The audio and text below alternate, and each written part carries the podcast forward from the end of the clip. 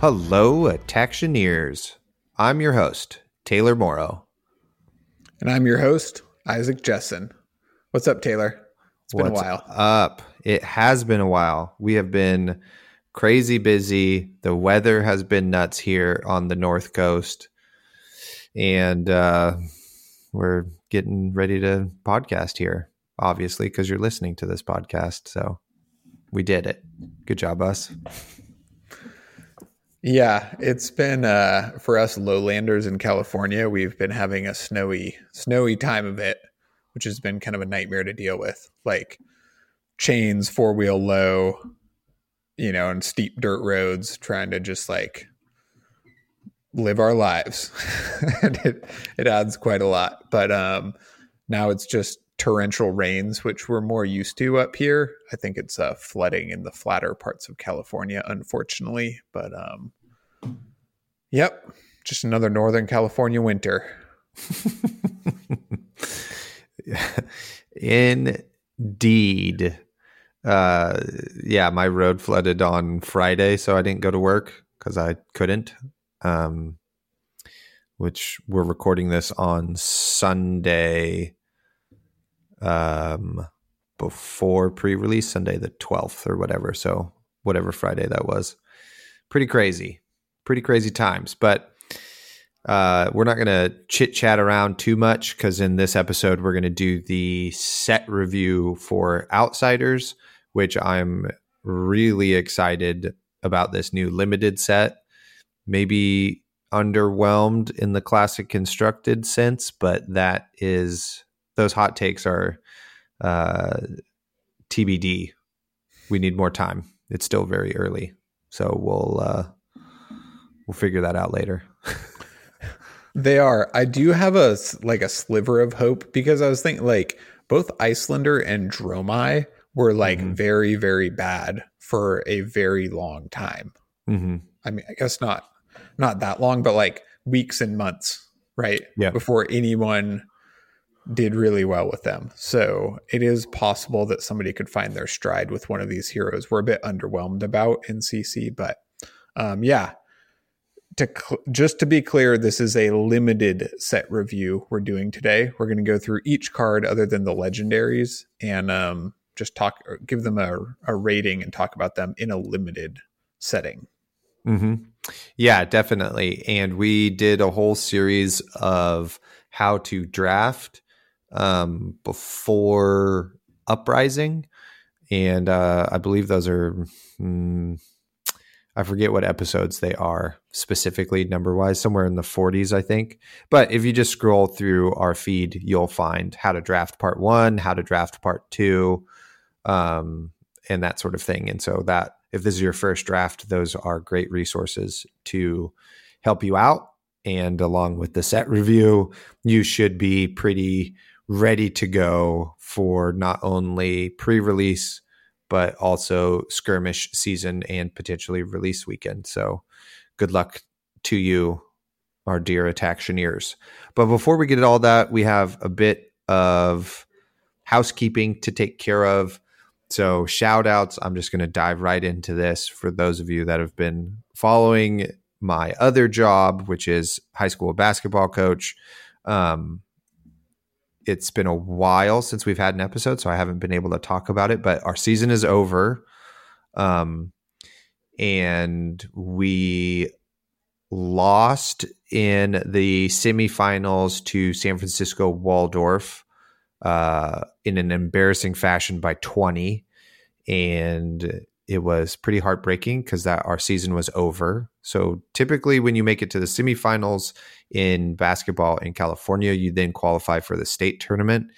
But in our division, we have a weird rule that because we have 224 students, we don't qualify for the state tournament. You have to have 200 or less students in our division. So that was it for us, even though we're one of the best teams in our division.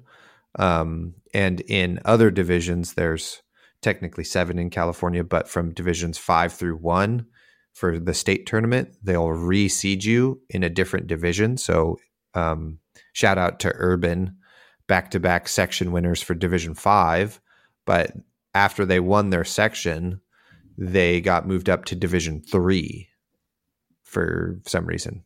And so f- just ours doesn't get moved. So there was this whole controversy, kind of, not really controversy, locally about what the story was behind that. And a lot of people have reached out to me, etc. So we got boned by a weird rule that makes no sense. And if they're going to move everybody else around, why not just move us up a division arbitrarily? But then, like the team that beat us won sections and also won the state championship, and none of their games were closer than 19 points, and they have less than 200 kids. So I'm Holy like, holy shit! every single game, every single game. Isn't that crazy? Oh, oh my! They won. I don't even know how many games in a row that is. Uh, it's it's seven, just seven postseason games in a row that were not closer than 19 points. You know, jeez and they have under 200 kids or whatever. So it was like, what? Who is this rule really protecting? You yeah, know? I I don't know anything about this, but having different qualifications for the same tournament for different regions seems bananas. I, I you know, know, like I've never even heard of something like that. I don't think. But anyway, yeah. I the uh the little bit of frosting on the cake here, uh, or I don't know, shit. The yeah, the shit cake, but we got a little frosting on top, a little whipped cream. Uh, is that because we did win our league back to back this year, um, which is the first time since 1990 91 uh, that we have won back to back league championships. And I think it's only like three for our sixth league championship ever in school history. Uh, I got to put up one of my players for league MVP, and he unanimously won. So uh, it's like a huge, huge deal locally and a huge deal for our school and for me. Now I've coached back to back league championships and had back to back league MVPs and in my last like however many my last two seasons i'm now like uh 34 and 13 or something like that uh is my record. So it now that i've had time away from that really bad loss uh i feel really good with my body of work but not satisfied because i did not accomplish all of the stuff i wanted to do you know? So uh, hungry for next season, and I, I look forward to giving everybody the updates next year. Yeah, great job. I competition is tough because you always end on a loss. You know what I mean? And disappointment. Unless you win the national championship or whatever. You know what I mean? But like yeah. almost always it ends in a loss at some point. And that's like a hard note to end on. Yeah. You know almost every time. So no matter how well you do, it's like that's the last memory and that's the final note of it, but mm-hmm. it's not like representative of, you know, your whole season or your campaign or whatever. So, yeah. Yeah. yeah. It just sucks to lose by 20 and kind of have, you know, a bit of a meltdown from my players and, you know, you know how like uh, me and my wife call it a dog loop. You know when your dog just gets kind of like stuck, kind of barking at nothing, or like won't really let you know. They're just mm-hmm. like in this loop of like I I I just have to do this thing. I just have to do this thing. It's this thing. You know that's how my yeah. like players felt. It felt like coaching that. So that was like uh unfortunate but now in hindsight when they just beat everybody by 20 it was like okay i guess like you know being down by four at halftime was a huge accomplishment, you know, or whatever. So, yeah, totally. Yeah. That makes it much better, really, when nobody else could get yeah. within 20. But. Super nuts. Anyway, do you have a shout out, Isaac? Yeah, I I remembered I wanted to shout out Arsenal Pass, who just had their 100th episode, and they just have been a rock in this community. Uh, consistent quality content. They're killing it. Great job, you guys. Keep, Keep it, it up. up. Hundred more. Friend of the show, Hayden Dale, and Brendan Patrick. So great.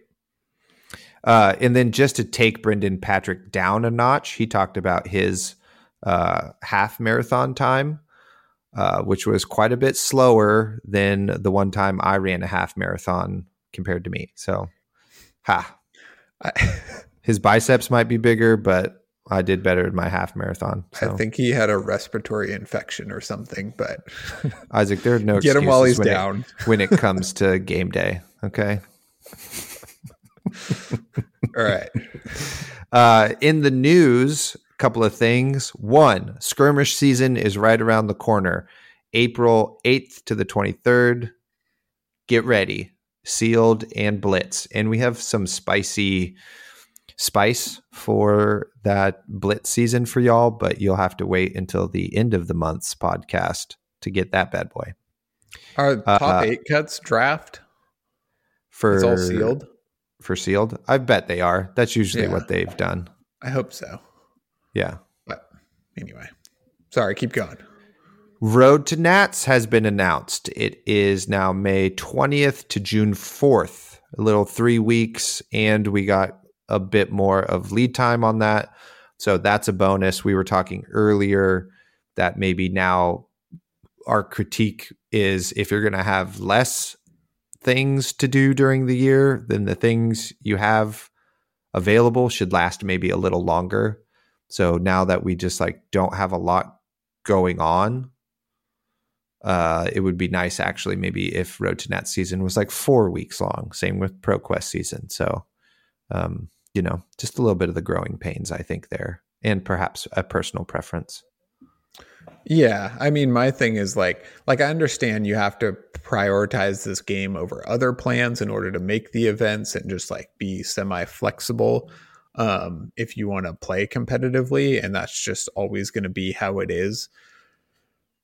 But on the other hand, you know, it's like, yeah, last year um, some things were kind of crammed together, and everybody was complaining about burnout and all that, and this year there's less stuff, and now everyone's complaining that there are less things to do. But um so hopefully i i would imagine next year lss will really iron it out and have have kind of an even evenly dispersed series of competitive events. But yeah totally. The bottom line is it's like there's just not there's not a lot of stuff for us to do um Mm-hmm. especially if you're not flying long distances for callings. Um, Yeah. Just having like road to Nats and ProQuest and skirmish season are like things you really look forward to because there's these long gaps of kind of like no competitive play at all. Um, so yeah, having them be a bit longer and maybe being able to make more because of like less store conflicts and stuff. Um, you know, it's kind of like why not uh, at that point since since that's all we got going on. But anyway, moving on.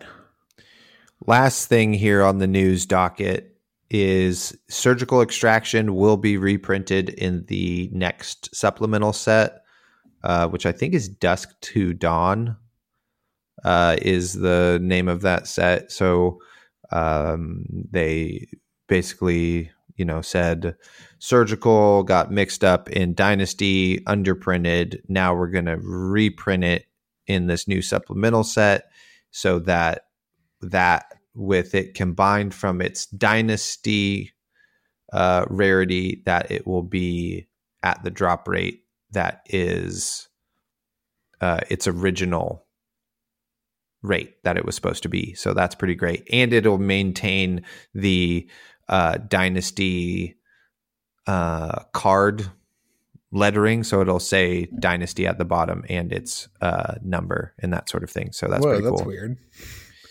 Um, I actually Yeah. think it's going to be reprinted at the same rate it was printed in Dynasty, so that there will exist the exact amount they originally planned. Right. What whatever it is, it's it's not going to be like they're going to not flood the market. They're going to try to uh, make it an even where they uh, originally saw it being at. So that's pretty great. Only Yep. two more surgicals for me to go. So then we got them. Yeah, I'm still like priced out of playing assassin. Um, the class actually the original Arakni maybe interests me the most, but uh, the class doesn't actually interest me as much as I thought it might. And I don't have Blacktek Whisperers, and I don't have Surgicals, which cost more than the L.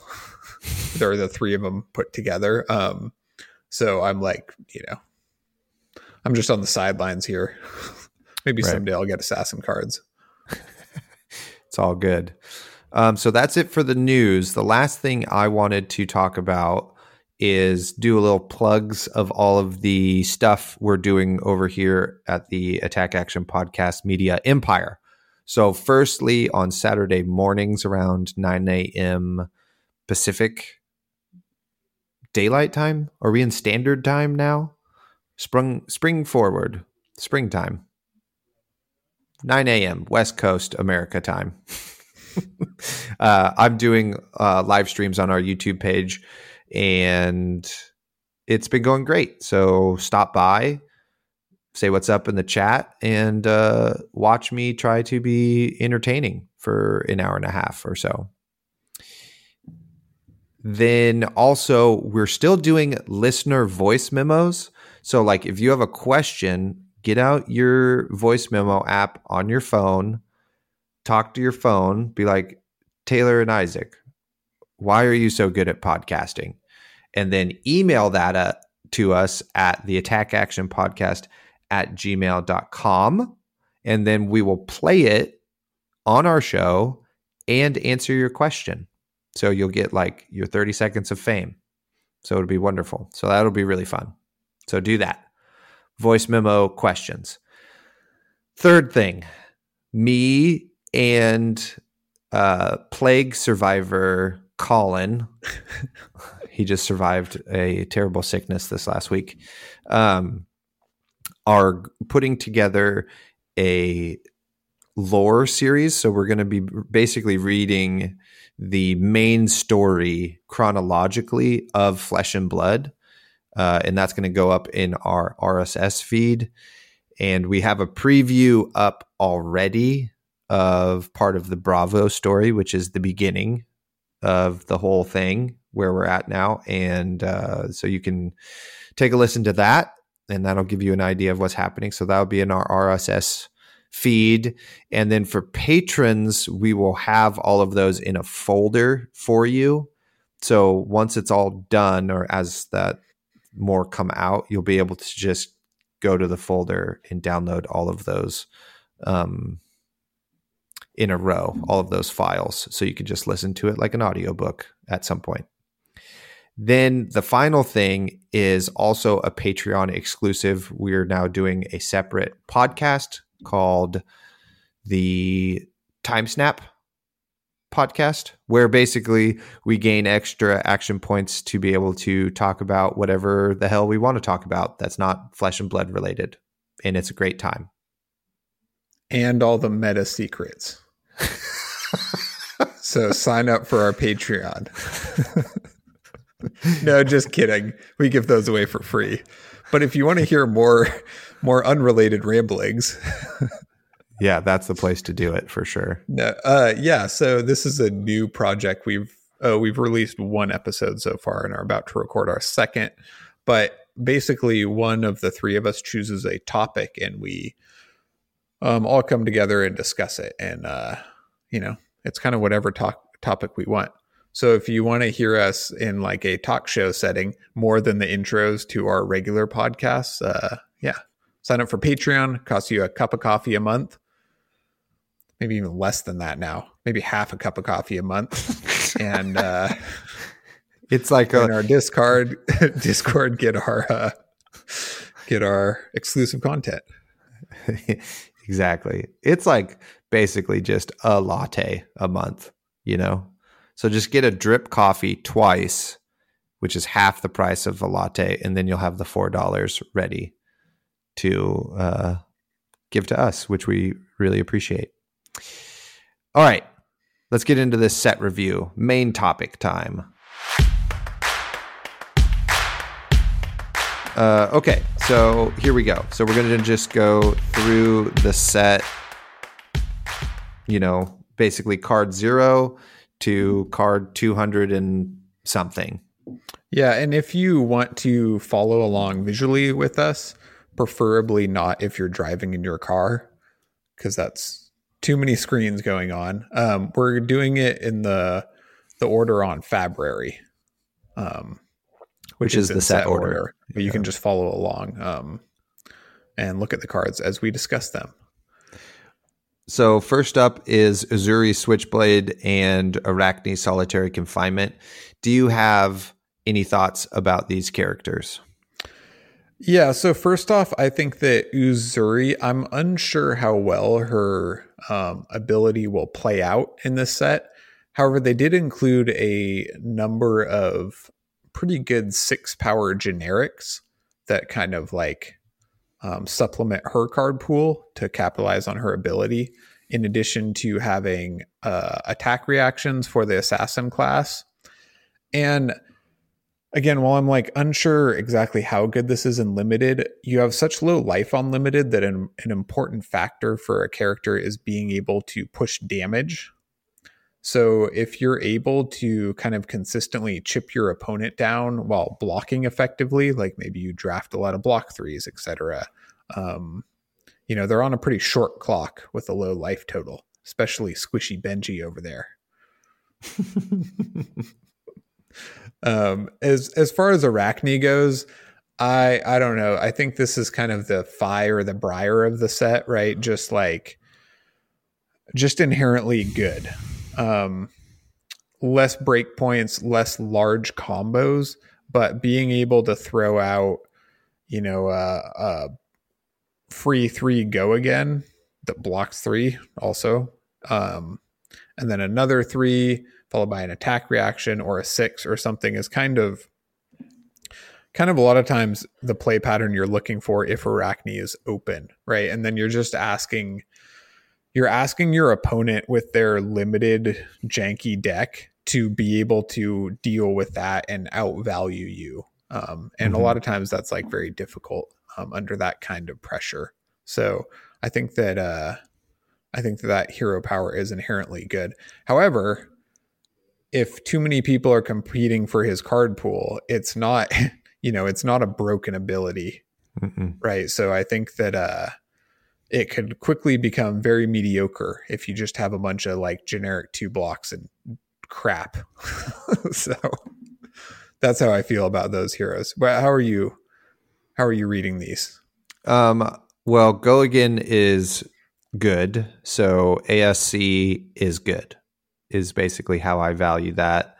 Um, both of these heroes are actually trying to outvalue you, is what it seems like um, more than like race you in the, in that sort of thing. So uh, I do like ASC a little bit better right away, but that's just because it's very familiar. You know what I mean? That's like easy to grasp how the value of go again on stealth attacks uh, works. But it's still pretty early, and I can definitely see a world where we get just better at playing and drafting Uzuri, and so it's just better than maybe we give it credit for. So, uh, yeah. moving on. Yeah, um, I just wanted to talk about so the the generic weapon is the spider's bite. We're already familiar with that, or and the token ta- weapon.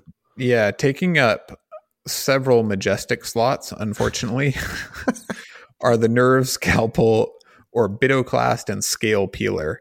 And I think these are like actively bad. Like these are not mm. the mm-hmm. majestics you want to pull in limited, mm-hmm. unfortunately. Mm. And like I said, there's a lot. They're going to take up a lot of majestic slots. Um, I will say so. If you do pull an orbitoclast, it's worth running, right? Like then you can have the spider's bite to counter attacks, orbitoclast to counter non attacks. Um, definitely an upgrade to your deck, but uh, still, you know, fairly underwhelming as far as you know, you're not pulling a Winter's Wail here. I'll just put it yeah. Yeah. Totally. And like unless you actually have flick knives, which would be an insane draft pool to pull a legendary and then basically nerve scalpel uh, with flick knives. You're you're just not doing anything. So I gave all of these basically two stars. Uh, oh yeah, did we talk about our rating here? We're doing stars, baby. One through five stars. Five stars is crazy. Windmill slam dunk that thing down on the table, win your draft. One star is you might as well just replace it with a cracked bauble or rip it up. Yep. So two stars here for all of these. Three, maybe for nerve scalpel or Iconoclast, but that would have to be against like a perfect scenario where your opponent has the perfect deck for you to mess mess with. Yeah, I'll give Nerve Scalpel two stars, Orbitoclast two and a half stars, Scale Peeler one star. You know, they're just yeah. like not not relevant. Not good. But, not don't pick one of these, pack one, pick one, and be like, all right, hard assassin. Yeah. Stuff. Uh Redback Shroud. Any thoughts? That's a legendary. Totally. Just anything. Oh, I thought we were skipping those. We totally are, but it does have battle worn, so might as well.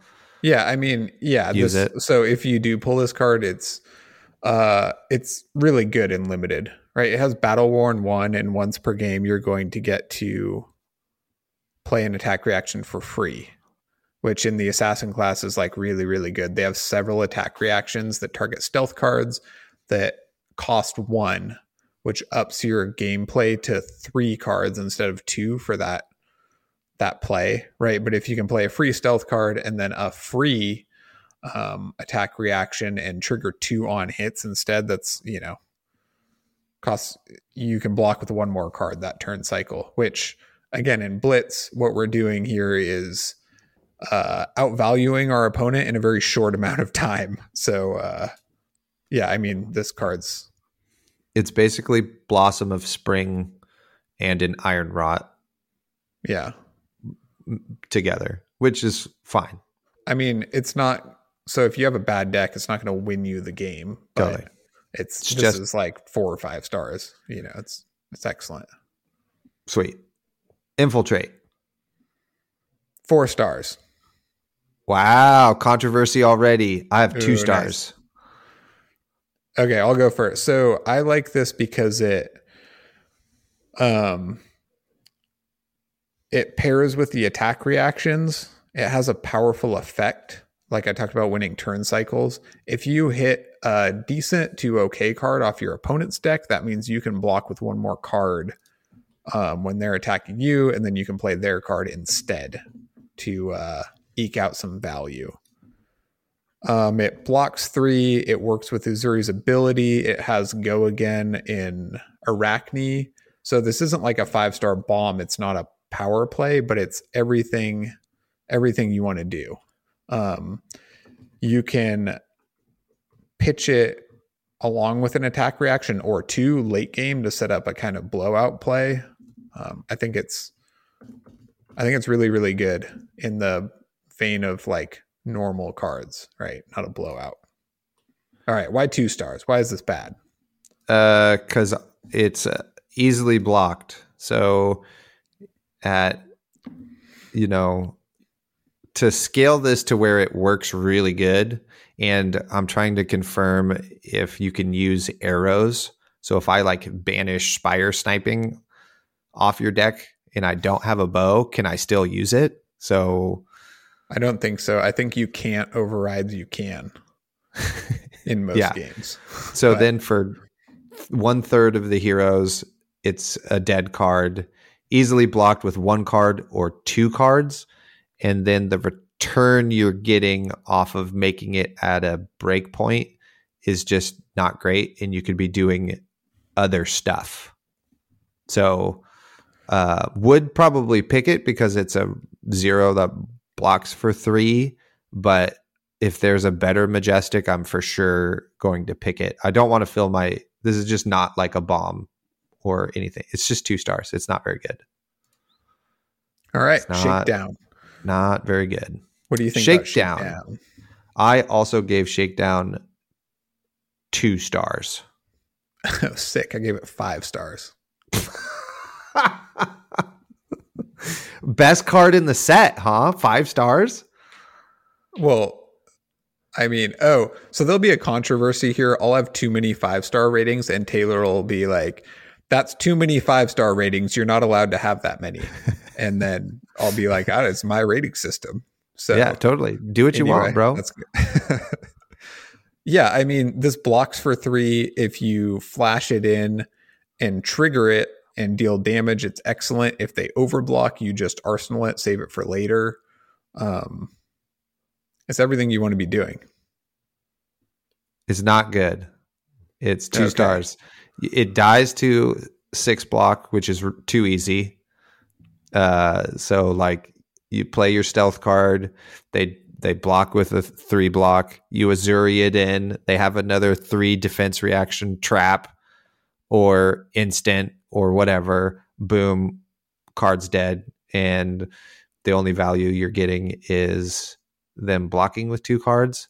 And then if they like overblock and then you arsenal it, then uh, it does not do its thing. It's just a blank two for six. So not good. Two stars. Fair enough. This is great. I love the controversy here. Spreading plague, Isaac. Four stars. Nice. I gave it three stars. Yeah, I think this is this is a bit of a setup card, and in limited, I think that players will be more likely to pay for their blood rot. But if you pitch stack this or just draw it with kind of a hot hand, it's like pretty good, right? Because they if they if they block your turn with at least two cards, and then you're able to play this, they're sitting on like two blood rots Yeah.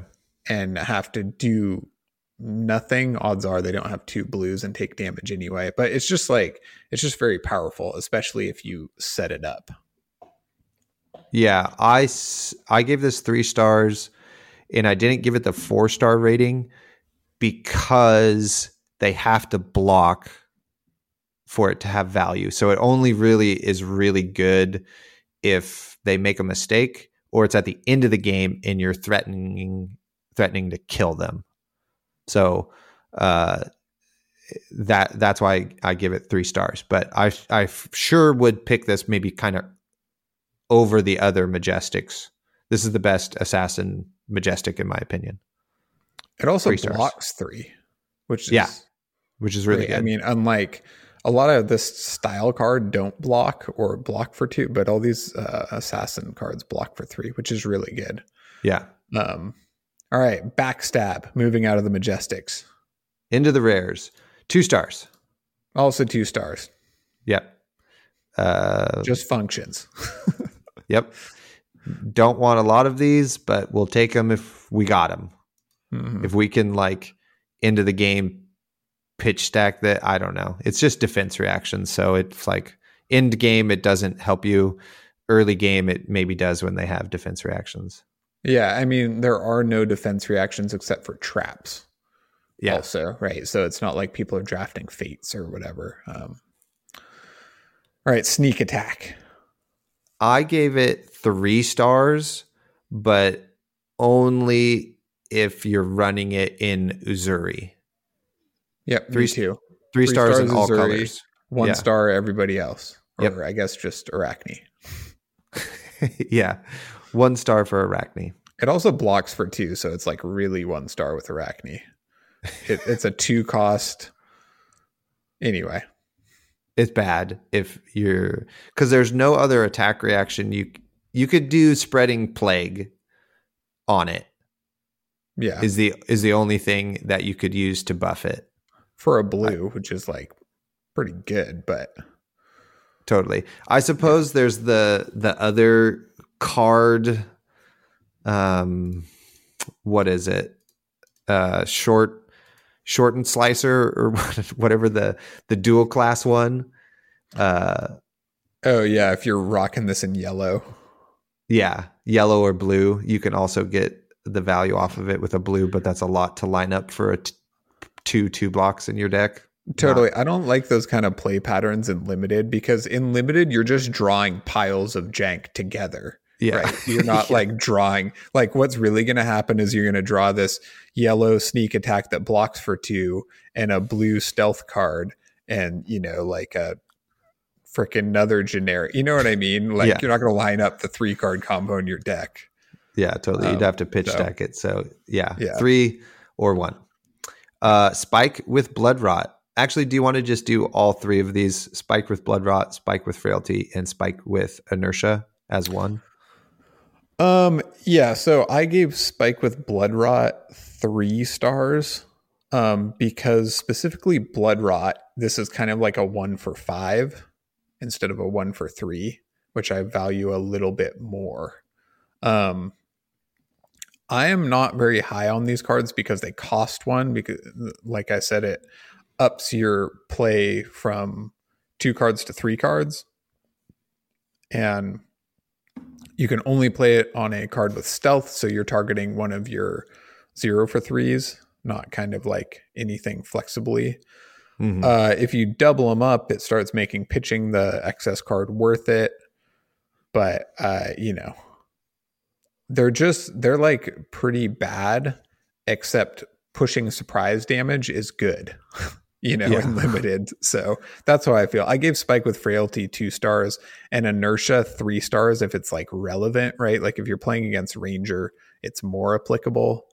Um, but yeah, I'm not. Surprise damage is always good and limited. Besides that, I'm not that high on these. What's how do you how do you look at these? Uh, I gave all three of them three stars, but with kind of the caveat of if you have like one or two of these in your deck, that's pretty valuable to like get a breakpoint on one of your like blue or yellow stealth cards that now has a hit effect. And if they uh, if it's not relevant to use it, it still blocks for three. So the it, the opportunity of having this is just like good. It's like pretty good to have one or two of these in your deck, um, and better if it's like against the correct hero. Like spike spike with blood rot is obviously the best because that's the most broadly applicable. Um, but in do I want to have like eight of these in my deck? No way, too many. But like having two, maybe three would be fine. I would I would be happy with that. Yeah, and again, they all block for three, so it's like, who cares? You know, Yeah. like it's, it's, they're not a huge liability. Yeah. Even if you have the blues, it's like a blue that blocks for three, and like, I don't know if it's relevant. It. Well, they don't come in happens. blue. Oh, that's right. They're These just these red three only. reds. Yeah. Yeah. Which is weird getting used to that in this set. uh infect. What do you have for infect? Um, so there's a whole pile of these cards, and these zero for three stealth cards, all with a different hit effect. Yeah. Um, I'll just say so. I gave infect three stars because again, I value blood blood rot pox a little higher, especially when pairing it with um, an attack reaction or swapping it out with Uzuri and then threatening it later attack reaction. Um, I gave all of the rest two stars because I value their hit effect a little bit less. Uh okay. Well, yeah, so infect I gave 3 stars.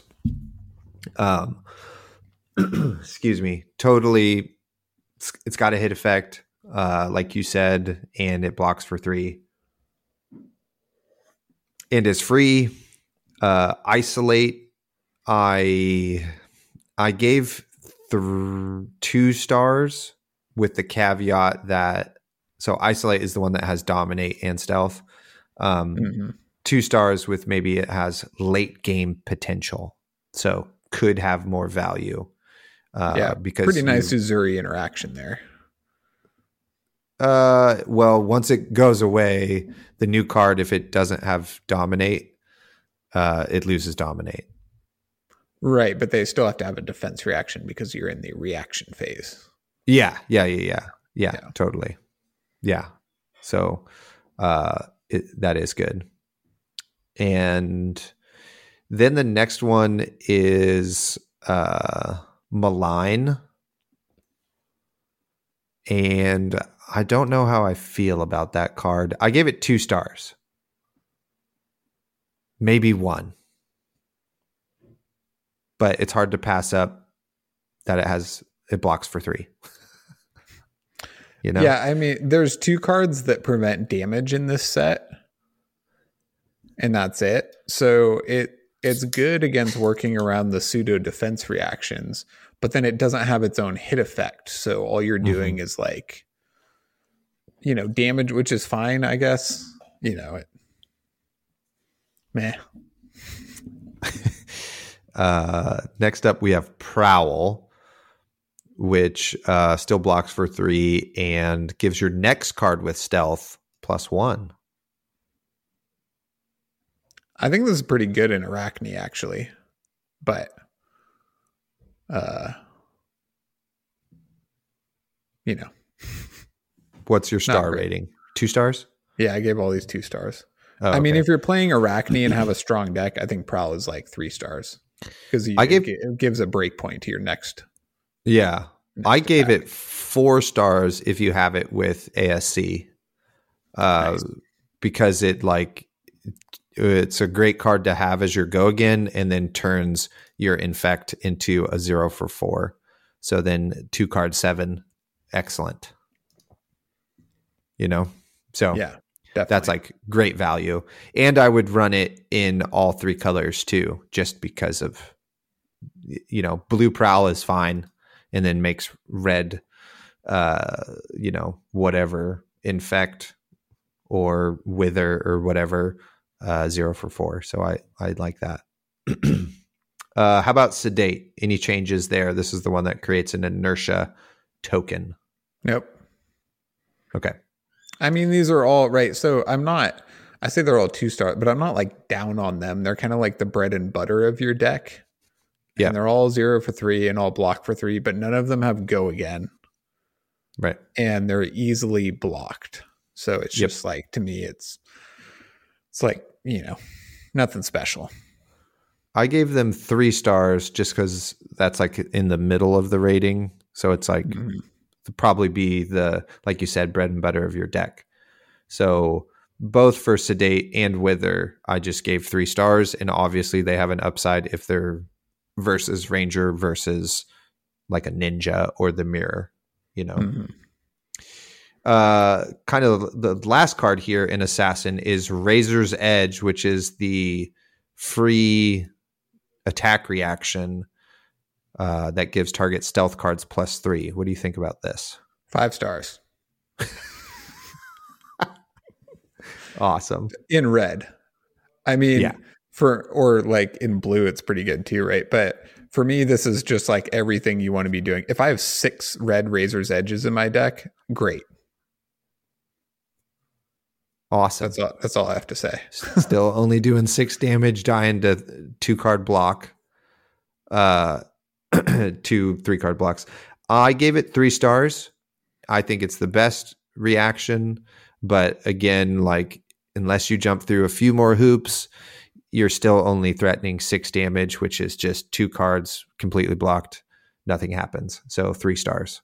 But okay, but so if they double block your card, you don't have to use Uzuri's ability or Razor's Edge or whatever. Razor's Edge is also very pertinent in Arakni. Yeah, um, totally. Because you're like zero for three, zero for three, Razor's Edge, which is like a lot of damage and hit effects coming in.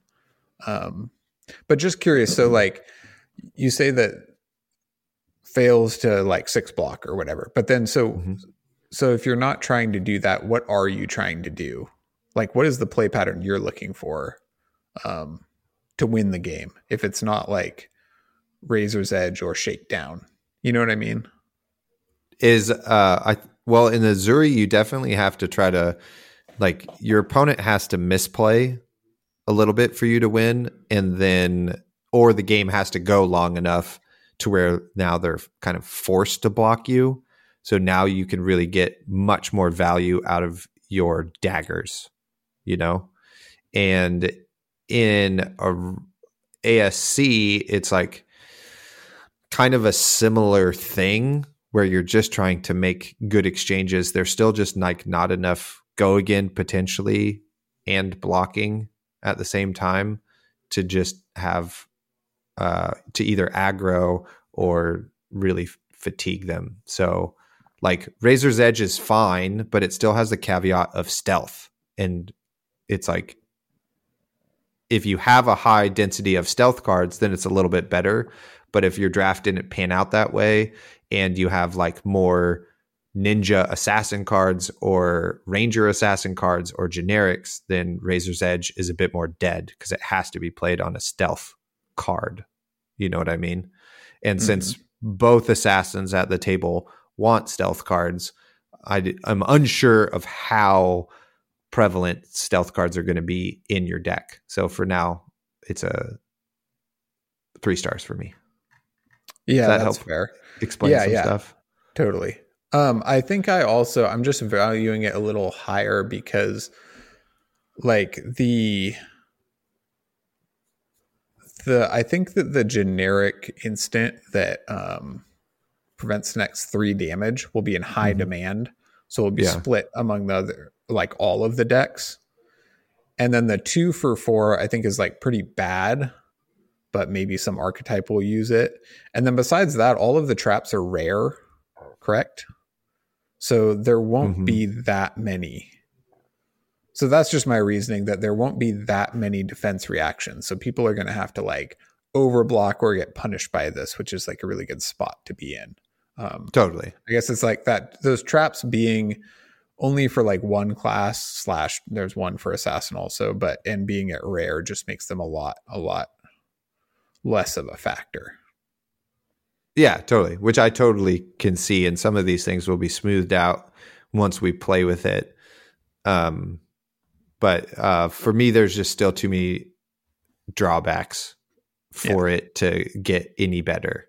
Like three, in my mind, is still really good. You know what I mean? Is a staple of your deck, and fours are like, uh, you know, pack one, pick ones, pack two, pick ones. You know, they're really, really good. And then fives are like, you're going to win if you have that card in your deck, basically.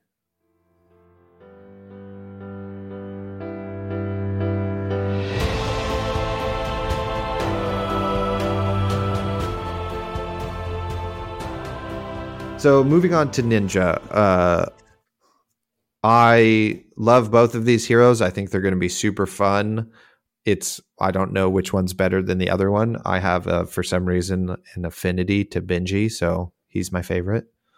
Oh, nice. Yeah. Yeah, see, I'm I just have Katsu money. I think Katsu's really good. um I think that Benji having 3 less life is kind of a big deal, but I think that like one Benji at the table could be really good. Like if you're a pretty shrewd drafter, um, and can just get like a combination of power cards and unblockable cards for Benji, you could have a really, really powerful deck. Um, and uh, there's also the plus one, um, the other Benji ability that is pertinent. So, yeah. Uh, I think that that will take a little bit of practice or learning to get a hold on, but I think it's kind of cool that Benji is included because it is draft and there's like a lot of yellows and blues and like random uh, totally cards I, that you can I, capitalize on. I think of Benji as like the early actual stealth character because you're not going to really notice that the blue ninja cards are gone. You know what I mean? Yeah. Like, like there's a yellow like, head jab missing from this pack. Totally. You know? You're just going to be like, oh, sick, more red power cards. This is awesome you're like, fuck, my resource curve sucks. And Benji's going to be over there just like, yeah. and then just like hit you for eight in your opening hand, you know? Yeah. So, like, I don't know. Just that type of shit I really like. and yeah, he has really- my he has my favorite card in the set too, so which we'll get to. Nice. Yeah, there's like all these play pattern like yellow head jab or like pitch a blue yellow leg tap, you know, followed by uh um, what's that amnesia or you know one of the two cost ones where they discard yeah um, totally. for seven you yeah. know That's like really good adding these breakpoints onto uh, some of these really powerful cards. Totally. 100%. Yeah. Um, so first ninja card up is a common mask of many faces. Five stars. Nice. I gave it four stars. Yeah, I mean it, it's like it has blade break and it fixes one of your hands, right? Yeah. We just always go back to limited's very short. You don't have much life. If you Yeah. can just it does cost one, which I think makes it fair. But Yeah. Upgrading your like almost perfect combo hand into a perfect combo hand is like very, very good. Yeah. Or even to just smooth out, like just getting a two card, just value turn uh is is worth it so yeah i would pack one pick one mask of many faces for sure Yeah. Also, maybe my favorite art in the Oh, set. maybe carlos in the Cruchaga game. just freaking nails it every time It's so sick. The flavor of this card is so sick. I've never been a ninja fan, but I want to anyway. It's yeah good. cyclone roadhouse it's actually roundhouse but it just reminds me of Nice. one of the great films roadhouse Um, so I gave this four stars. it's uh, it's so off of a blue. It's a pretty good two hand or two or three card combo, right? You can just play spinning wheel kick into this, and unfor like getting their equipment, which is kind of the CC um, power of this card, is not online, but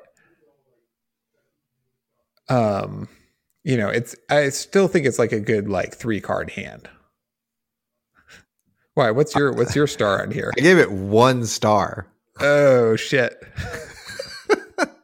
so like its its application hit effect is just not gonna happen that often and it pairs with a rare so it's like super not gonna be online hardly ever and is like hard to just put it at the end of a combat chain if it's not online because it costs two and it's a yellow so it just like does nothing I want it to do as any ninja player. So it's one star.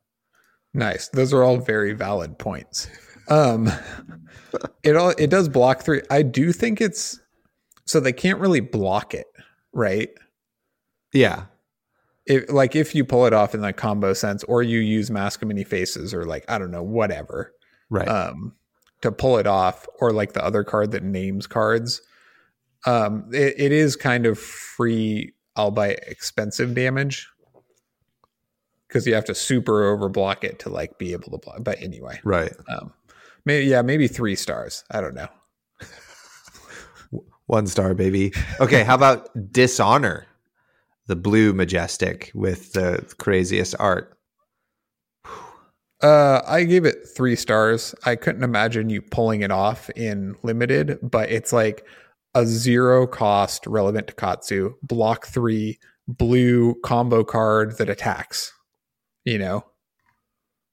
Yeah, you, totally. You could actually pull it off. Like you could play play a card, change its name, and then play this at a breakpoint of four, which demands a block. So it like Yeah. it is good. Yeah. I gave it three stars as well. It's a blue free that blocks for three and has an upside that doesn't seem too hard to pull off to make it a zero for four. But so like because it turns on Kodachis and blocks for three is uh, a card I would use. And because bonds is like a rare, it's a little bit harder, but you know, it's not too terribly bad. Being able to change the names of cards is like makes it really hard to Evaluate them. yeah, like how often am i going to get to like manipulate my combo line in a game But totally. anyway uh head, Yeah. head leads the tail what do you got Uh, I give it three stars just because it could be a one for five with go again. And you can have like uh, a, a little build around combos around head leads the tail. You know, its only knock it really has against it is that it's like a two uh two blocker, but it's basically could be like a one for five in some scenarios. Yeah, I also gave it three stars. Pretty good. Awesome. Blocks for two. Not great. Yeah. All right. Wander with Purpose, the Benji specialization with the cool art. Totally. Four stars, baby.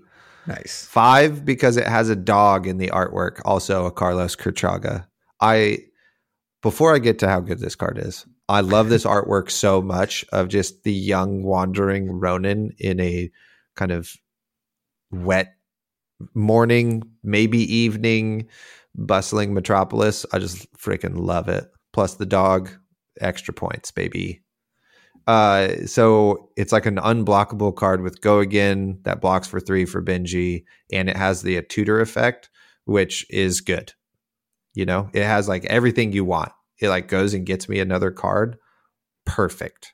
And you can't block it. Awesome. And it has go again. Great. You know, Yep. and in a pinch, I can Kodachi Kodachi free thing by pitching it. So love it. Yeah, I also gave it four stars for all those reasons. Very strong.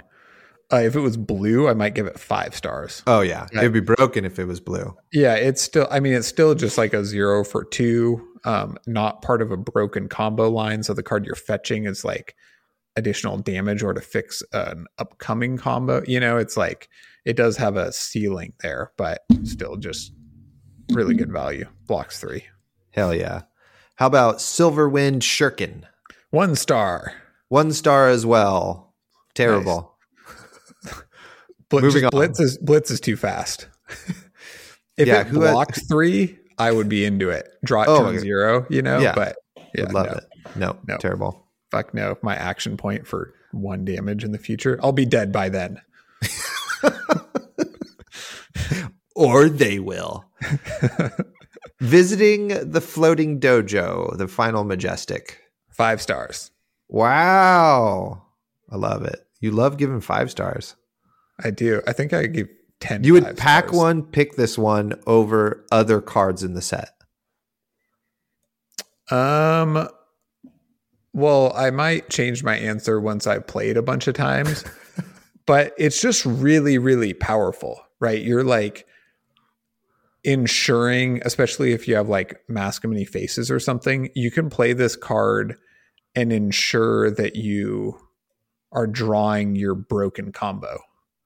And again, in limited, like the power level of your deck is fairly low. So if you're putting these like gas cards um, on top of your deck or the bottom to pitch stack them. It's like, I think that's inherently really, really good. It's also an instant, so it does not take your action point to use.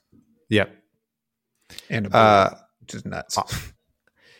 I just don't see a world where you can I mean the the world where this card is pretty good is uh perhaps not going to come up as often where you have full tempo and they have to block with their whole hand so you can just safely draw into those next two cards to keep your momentum going but I could be wrong so I gave it 2 stars because that's the application I see it most in limited.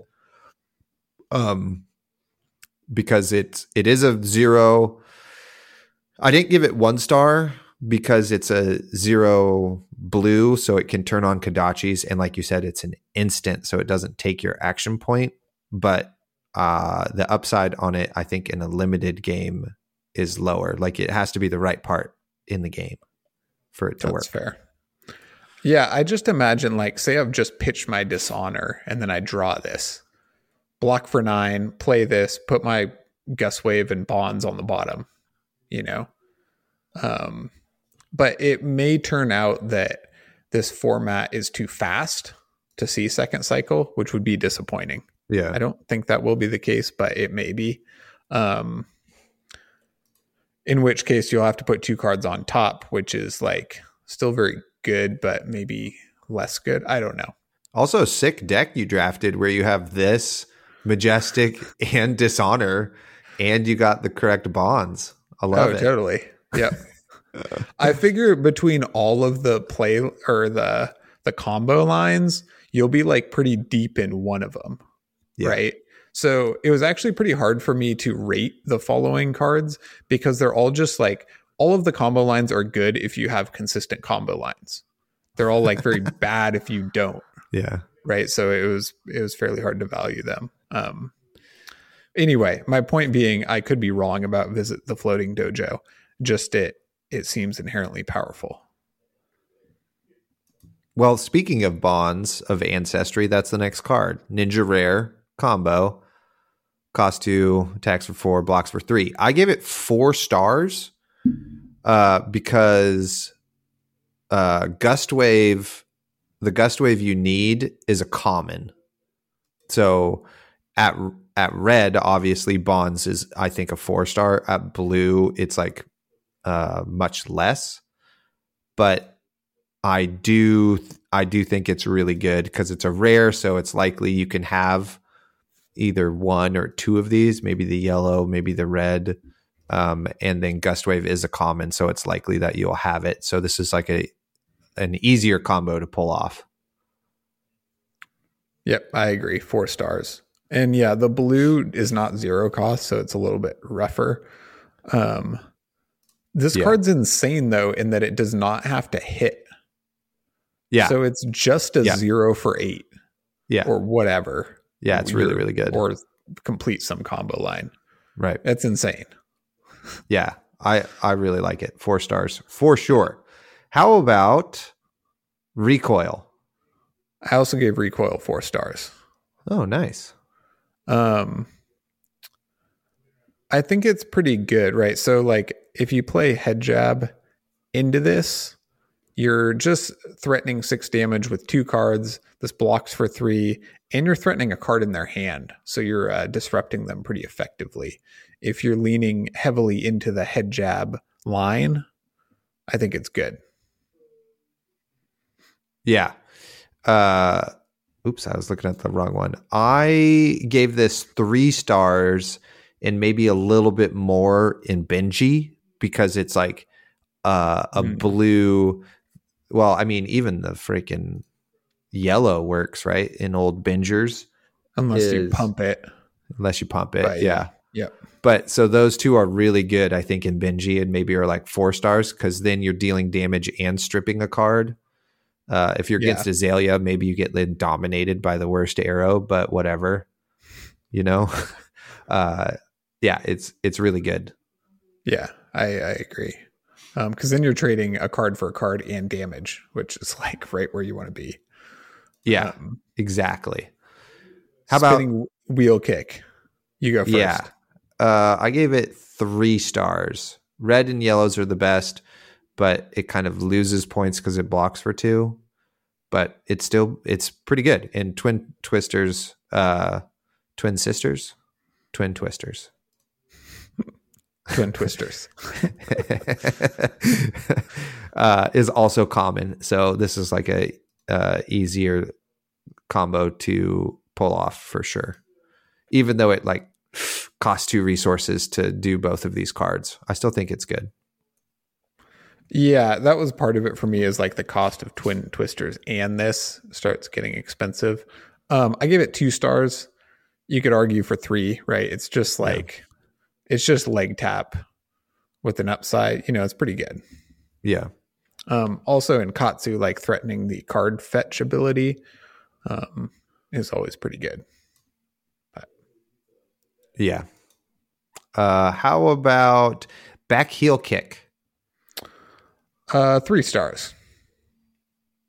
Yeah, I gave it three stars. Uh, I might downgrade it to two though, depending because it doesn't have go again. Yeah, that's fair. Blocks for three though. The classic we- ninja conundrum. yeah, which is it's just pretty nice. Its zero cost is a little bit more friendly. Like you can play Kodachi, Kodachi, and Twin Twisters, and then this at uh zero for five, Yeah, which is pretty good. So then for a three card hand, you're playing one, one, three, five, or one, one, four, four. you Yeah. know, which is like pretty good. And this blocks for three. So you only have one, two block in that scenario, maybe. Yay. How about uh what's the next one? What did we just do? Be like water. Be like water. Uh I have this at 3 stars. Um you know, it's we're changing names. It's free, a 3 that has go again, you know? Yeah. Yeah. I give this four stars Nice. because it's it's just a head jab at base. Maybe not great because it's not part of a combo line, but then if you pay into it, and I haven't analyzed all the cost curves of all the combo lines to see how you know annoying that will be, but if you pay into it, then you know it like fixes any of your combo cards, right? And a lot of these Yeah. combo cards kind of only require like two cards or three cards. So this could be a really huge enabler if you can afford it. Yeah, I gave it three stars, um, just mainly because then all of a sudden you're like, if it pays its pays for itself, like the head jab line is a little bit better because it's more free, so that's good.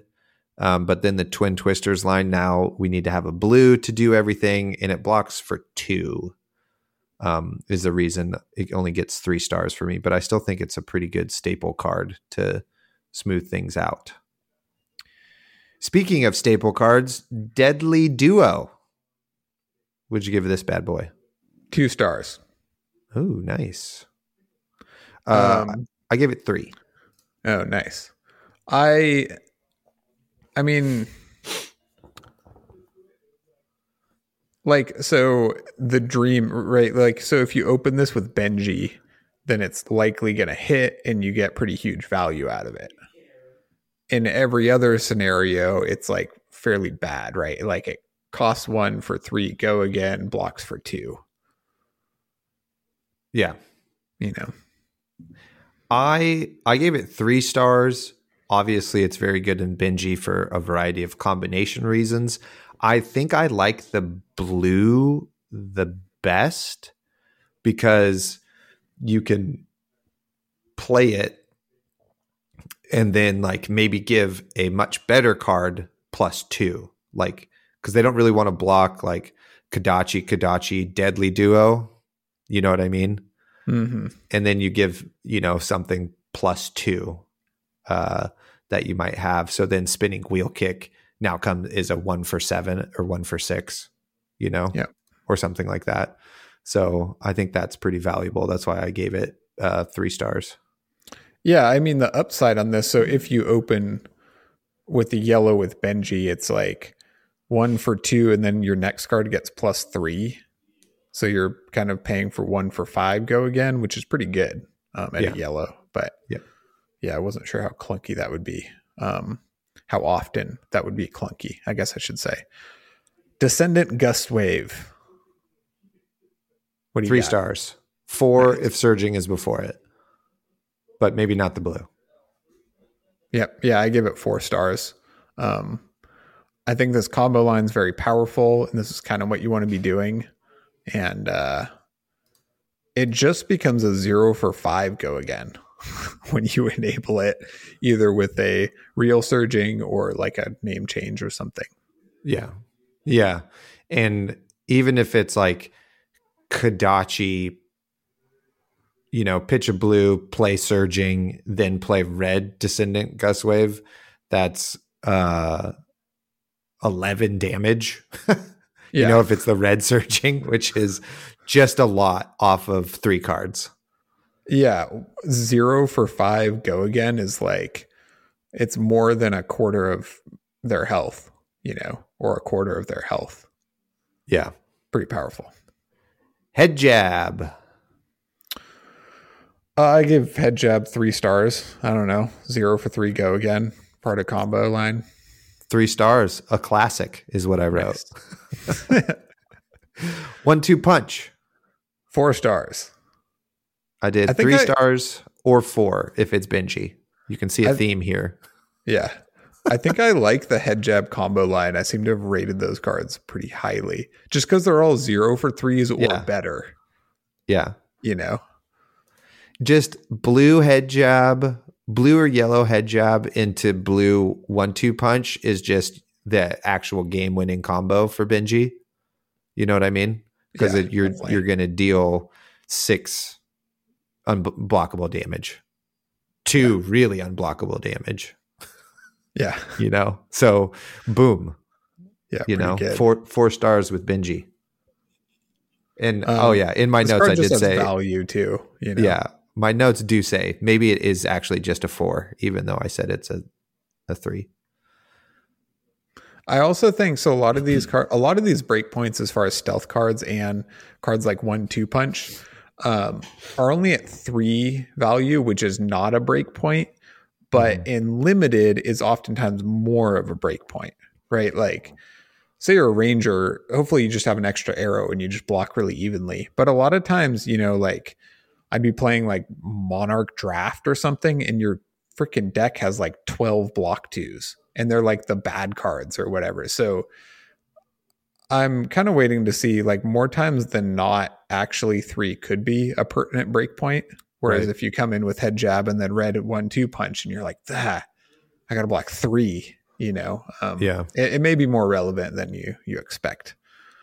I I totally agree. We'll have to see. Somebody I feel like has tracked the average block value in the sets, and Monarchs is a little bit is lower than Uprisings, I believe, Mm, I'd believe it. and then like Tales of Aria is in between those. I think something like that. Uh, almost done here with Ninja Surging what- Strike. What did you get? Three stars. A classic. Yeah, I put four stars. Nice. Two, Uh, two's a lot, but it is also part of your powerful combo line. And yeah. just five's a lot of damage. And you have Kodachis, right? So it's a two card, six damage turn, leaking one. And then it goes up from there. Yeah, I mean, I I give it a three because it runs into the like you want to have it, so you're gonna pick up blues and yellows, but those don't pitch to Kodachis.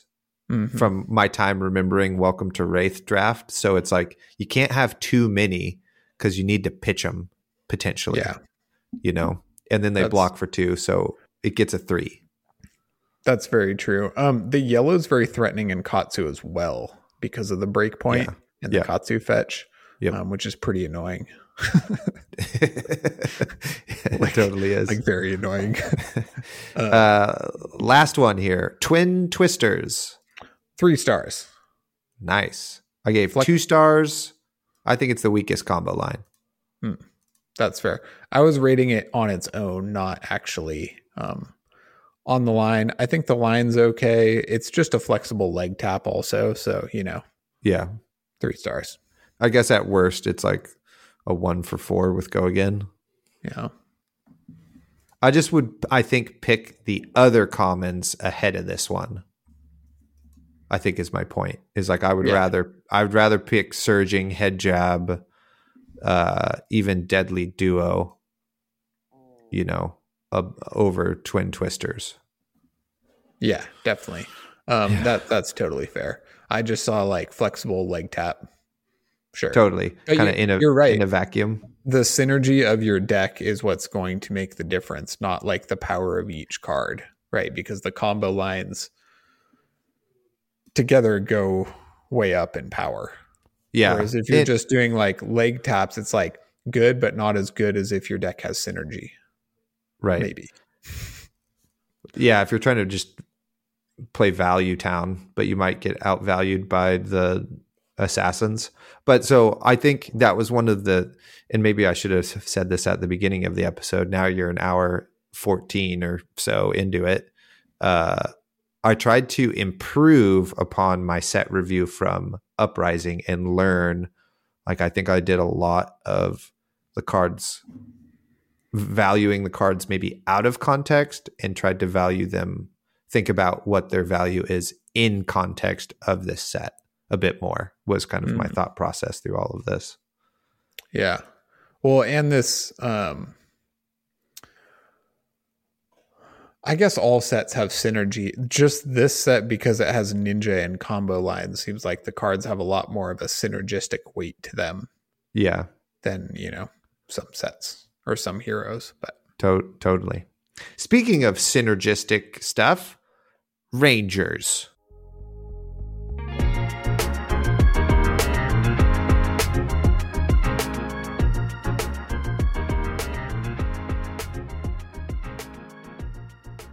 Foot twang.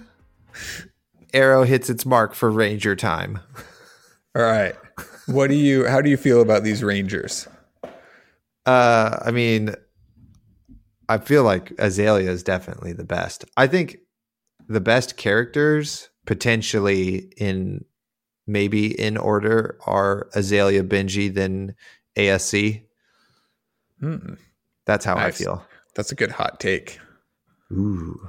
Um, yeah, I don't know. So Azalea has this inherent ability to push damage and hit effects that's like really powerful, Yeah. but without much opt in the set, like which is quite a bit different than Arcane Rising. There's like very little opt, and she doesn't have her headpiece, so I'm kind of unsure how often she's going to be able to actually pull off her ability unless you're just kind of going to find a play pattern where you just kind of go for it yeah. and then if you hit a pump you've saved an arrow if you hit an arrow great you arsenal the arrow you know i'm i'm just kind of unsure we'll see how it plays out um but it, it is a good way to close out games being able to pump and dominate an arrow yeah. It definitely is. um she also Uh, doesn't have death dealer Yep. which I'm sure they play tested with it and was like, we can't have Death Dealer in the set; it's too good. But uh, that's a bit disappointing because now you're playing Azalea with one less card, Right. and then Riptide. Uh, I I don't know. So there's like very cool play patterns where you can you can block with your traps, dealing damage at the same time. Very good. You can like play a pump and a free arrow and use his ability to just load it. And so fire for seven, you know? But there aren't that many free arrows. And uh none of this really pushes damage. Unless you're just I can see Riptide's games going pretty long and chippy, and your deck better be like dense enough to trap damage and chip damage them down, I guess. Is kind of my Yeah. take. I think Riptide is going to get more value out of the Assassin Ranger cards than anybody else. Mm, is kind nice. of my take is like he i don't think cares as much about arrows versus attacks as potentially azalea does and maybe that's where the play space is Mhm. you know because Yeah, he can do some pretty sick stuff like play pitch a three card hand play come to fight and then just play a six costed attack i mean i guess anybody can freaking do that but Yeah. so never mind But yeah, he can also do that with like virulent touch or whatever and death touch or you know. Yeah, yeah, Yeah. That's what. It, yeah, there we go. Thank you. Uh, so the first thing we can, uh, trench of sunken treasure. I, I guess you you pick it because it it blocks. Yeah, I mean I I slam that card because it fixes bad arsenals and blocks, but Yeah. you know, it's not like tunic or anything. Uh, would quiver of abyssal depths. I don't know if I would pick that. You Hmm, know, I actually think that's pretty good in limited. Really? I guess it's better than driftwood quiver. Yeah, yeah, totally. So I guess we, that's Although- an upgrade there. Driftwood quiver might get you out of a bind. Totally. Uh, the thing you're maybe more likely to see is the quiver of rustling leaves. Uh, I give that one star. I guess Yeah. maybe two star. I don't know. Like it can fix a bad hand, but that makes you save cards to gamble, and I don't know. I gave it two stars, but I'm not sure it's better than Crow's Nest. That's the thing is you want Crow's Nest more, and you get it for free. Yeah. Um, Moving think- on to real cards potentially, or you have a point. Go for it. I, I was just gonna say driftwood quiver is like bad, but actually in limited, like so if you've arsenaled a trap and then they don't attack you, they like set up, or you know what I mean. It could be Yeah. very per- like it could turn a zero turn or a three damage turn into like a ten damage turn once per game, right. even though the ability sucks. you know, so It- it, it, might it might perform. It it's just so weird to just have what feels like a band-aid. Uh huh. You know what I mean? like It's it's, a token. because So you just get Clark. it. Yeah, totally. It's like, Yeah. ah, fuck. We really are running into this problem. All right, let's make quivers. And this quiver will be the band-aid of this is what it feels like. And so it's hard to like it. I mean, it's the same thing with Crow's Nest. It's like, well, fuck, we don't have a way to we can't put Sand Scour Great Bow in here, so we're just gonna do this Yeah. one. Which then like Riptide can't even use okay, anyway. The quivers are weird and good. Let's move on to something we do get a pick. Wayfinder's Crest. Yep. As Colin pointed out in the reaction step, this card has really cool art. It totally does. It's quite a bit different and it's yeah, it's good. Um what I put this at four stars. Boom. Yeah. Me too. Four stars. I would pick this pack one, pick one for sure. It it has the defend and, which is pretty cool. So Yes. in the late game where you're blocking a orbitoclast and you get to try to like dominate your next attack. Yeah. Or see if you're gonna whiff or not and then block if you know what I mean. It's just that's really, really powerful. Yeah, totally. That information is super needed in Azalea. Yep. Amplify arrow. One star. Oh, really? Am I Hmm. missing something? Uh, I, I don't know. What do you got? I gave it four stars because if you put it into, uh, you turn it face up, and then if you play a free pump, it's basically like two for six, which is fine, Yeah, You know? that is pretty good. and it blocks for three. It's pretty good. It is. So Or In two card for six. It's it's it costs you zero resources for six damage. yeah. So Riptide will be able to load this for free. In Azalea, you will have to pre-arsenal it or pay to load it, Yeah, which then makes it one cost. yeah, But anyway. Sweet. Yeah, I mean, yeah, it's fine. It's decent. I just don't like that it's yellow. But Mm. I guess that's fine. Barbed Undertow, the other majestic. Uh I put this at 4 stars. Nice. I don't know if you like even need three, right? Because it is it doesn't do anything without the aim counter, but with it, it's really good. So if you're uh you know if you're able to like pitch stack this or set it up, it's it's powerful. Yeah. I gave it three stars. I was just unsure how useful its ability is going to be. Yeah. That's you know what I mean? Because you don't get a look at the hero's hand, and it's like cost curves are all over the place and limited. So Mhm. it's still like a good arrow. So three stars. Yeah. That's probably accurate. Doesn't do shit without aim counter. Yeah, it doesn't. Not at all. All right. Uh Buzzsaw trap. Getting into the legendary Riptide traps. So I kind of have all of these just at three stars. Uh, like at base, they're uh, three block, three resource with some sort of upside that in one of your three matches potentially during the draft you could pull off. So three stars for all three of them. Yeah, I gave Buzzsaw Trap four stars because again, yeah, sometimes it's online. Um, and a blue three defense reaction's really good. I gave Collapsing Trap five stars. Nice. Um, yeah, that maybe is pretty applicable.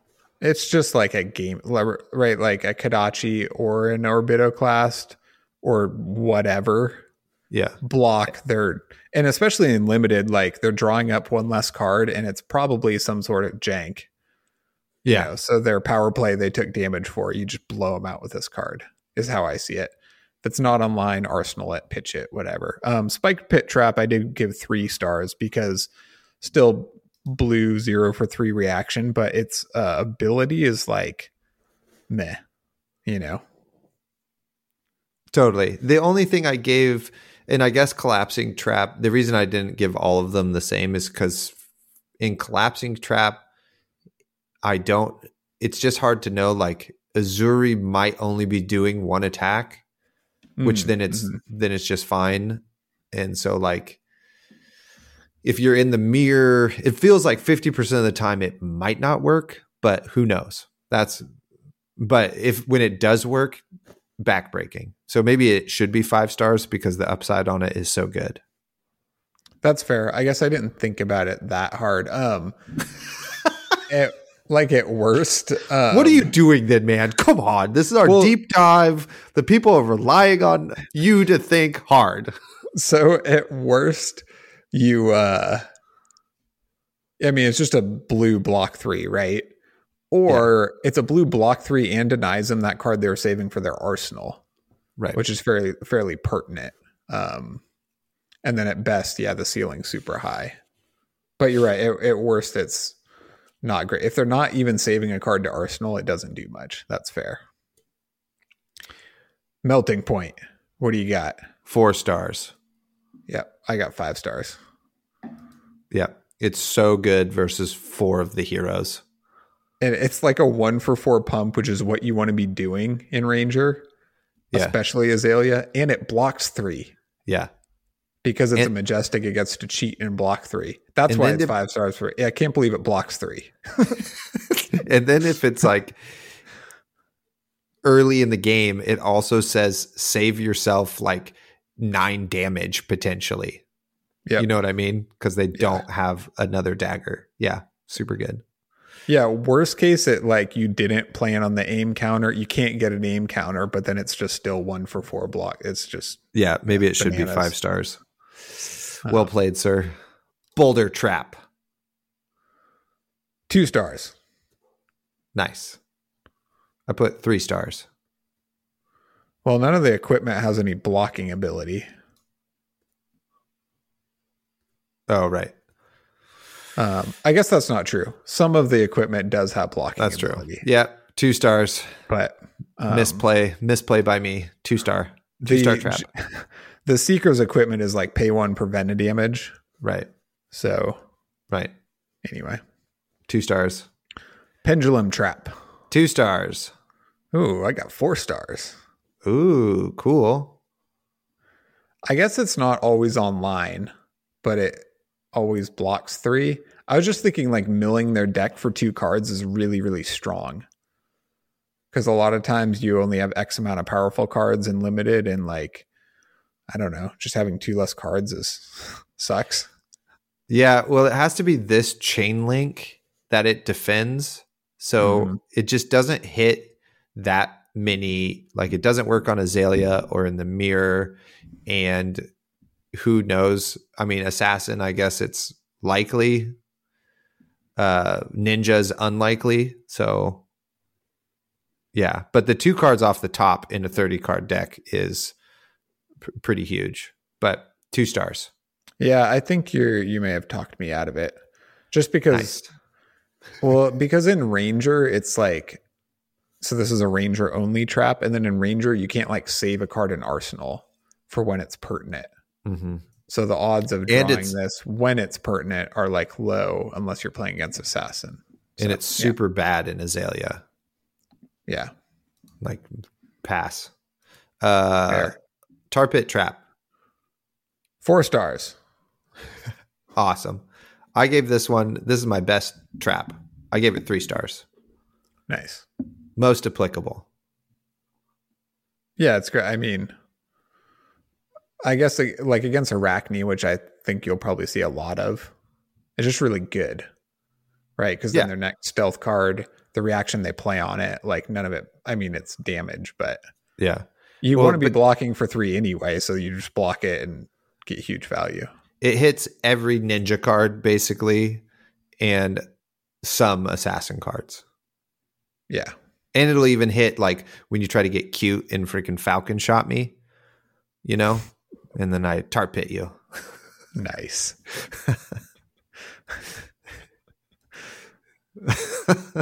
Good thing it's a Uh. rare because that would get annoying. yes, it would. Yes, it would. That's like it's like Flic Flak. I used to side out rabbles in Azalea because of freaking Flic Flak would just get turned on, right? it's like that kind of deal. Just get punished for playing well. How about f- the Fletch cards? Um the red Fletch card I have at four stars. Um because I just value pumps really highly. Maybe Yeah. there's enough pumps in this set that they won't be as pertinent. Right? But just like historically like in in uh um Arcane Rising and in Tales of Aria, pumps were like really really powerful. It's like what you need to be doing. Um so I I put the red here at 4 stars. I do think these are cool how the ability changes depending on the color. And the arrow. Like in the art. Oh yeah, yeah, totally. Yeah. Yeah. Uh I just What do you gave got? them a blanket three stars because it's like it's a one for four base, which is excellent, and then it maybe has a relevant on hit. So three stars would would not be upset if I picked these. You know, I would pick these over traps in both rangers. Agreed. Yeah. Yeah. Uh, I also lumped all of the lace with X cards as well for so lace with blood rot, frailty, and inertia. I gave all of those three stars. Nice. Okay, so you're gonna hate me, but I gave Lace with Blood Rot five stars. I don't Uh, hate you. I, I- just think it's hilarious. I gave the other two three stars. nice. It's just like a zero for five pump if it hits, you know? yeah, it's really good. Um, Which is just like such value. Totally. Or you like buy their whole hand blocking your arrow for eight. Um, you know, it's it's good. Totally. It just the only reason I didn't move them up is because they're they're pretty narrow. They're just red pumps that block for two. You know, yeah, yeah, that's and fair. then if it is relevant for the hit effect, uh, I I do think Blood Rot is for sure the best one. You know what I mean? Um, but yeah, we'll see. I guess Like, as I the might- set goes on. I might pick Lace with Blood Rot, pack one, pick one. Yeah, I probably would too. You know, yeah. And then Yeah. if I'm not in Ranger, that's okay. I would But pick it you are, over. you're like setting yourself up. I would value it. So maybe I should give it four stars because it's definitely better than Fletch a red tail. Mhm. So yeah, All right. I'll Falcon it. Change it to four stars. Three stars. Cool. Solid card. Yep, me too. Infecting Especially shot. in Riptide. oh. yeah. Uh. Bang out. Rapid fire these arrows. infecting shot, I also gave five stars. I gave it four stars. Uh, it's probably the best arrow. I'd pack Um, one, pick one. This also. Yeah, it's just a it's a tough break point. If you pump it, it's a really tough break point, and if you dominate it, it's like bananas. The like blood rot's just what I want to be doing. so Yeah. that's where I got it. Uh, Murkmire Grapnel. One star. Oh, nice. I What gave it three got? stars. In the red, it's a zero for four arrow. Yeah, that's fair. Zero for five arrow if it has a aim counter. So then it's a one for five. So it's on rate. So yeah, that's good. Maybe it Yeah. should be two star. Like in Riptide, having zero for fours is good because you don't have to pitch at all. yeah. So it's I I think it's one of your staple arrows. Three stars. Yeah. Nice. Sedation shot. Three stars. Three stars as well. It's, I mean, you want red arrows, right? Number one. And then this is to some degree online or okay to like fairly impactful. So, Yeah. yeah, it's great, you know. Skybound shot. Uh, two stars. What did I put on here? Oh, two stars. Yeah. It just doesn't, One for two for two for six, it's, basically. it's like, yeah, two for five or two for six. No hit effect. Yeah. Jump through a hoop, right? You can get two for sixes out of the generic pool. I guess it blocks for three, but anyway. Spire sniping. Uh, I gave it four stars, specifically thinking of Azalea. I gave it four, and then five in Azalea. Nice. Yeah. Yeah. just Uh, because it has the the first bit of text when it is put into arsenal or turned face up mhm. you know what i mean so you like barb cast away it to flip it up or whatever and put a name counter on it and then you can azalea in the hotness. So yeah it's it's super good. Would take in all colors. Yeah, this is a really well worded um, arrow. Because, like, even in CC, it works really well with Skullbone cross wrap, right? So you can like arsenal it, then turn it face up, and it still works. Um, yeah. yeah, very very good. I agree. It's exactly what Azalea wants to be doing, especially Yeah. with like we talked about the maybe difficulty in opting in the set. Yeah, exactly. So the more to a degree of these you have, the better, you know? Mhm. Uh Widow Maker. Uh, I gave this three stars and more stars in Azalea, maybe. I gave it 3 stars and it's like pretty good in all colors. You know? Mhm. Yeah, the Even the is a good blue. blue. Yeah. So but it it doesn't get the extra push because it's just damage. So it then takes like another card for it to get over some of the other arrows in my opinion. You know what I mean? Yeah. Like It I also- would I would just pick the other arrows ahead of it that we talked about. Like I would take spire sniping and infecting shot before I would pick Widowmaker. Yeah, agreed. You know, And uh, it's better in limited because uh, a lot of the equipment does not have block value, so Yeah. you can't just like cheat its pump.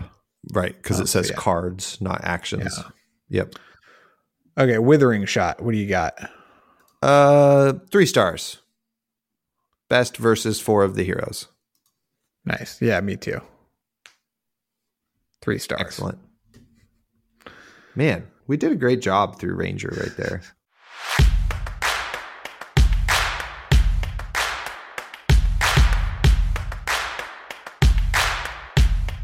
Assassin slash ninja.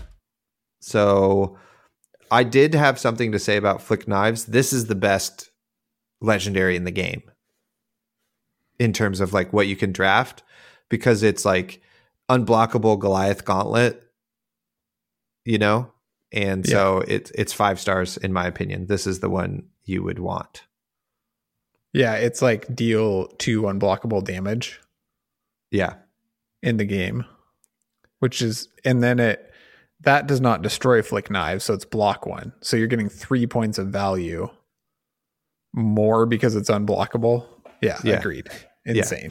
Five stars s- slam dunk that thing. Uh how about Mask of Shifting Perspectives? Uh, I gave this three stars. Um, I think its hand filter power or, or ability is really good, or it blocks one. Um, I don't. So I don't think this equipment is really good, but just equipment is really good and limited, right? So if you have the option to filter your hand or block one, that's like almost better than any card in your deck. so I landed on three stars. How did you read this? Mm, I gave it three slash two, and it's gonna kind of depend on like what you said, like how it plays out in the limited set. Like I can fully see this rising in value, um, but it's hard to know how that hand filtering is really going to matter. It definitely could be part of some sort of combo, for sure.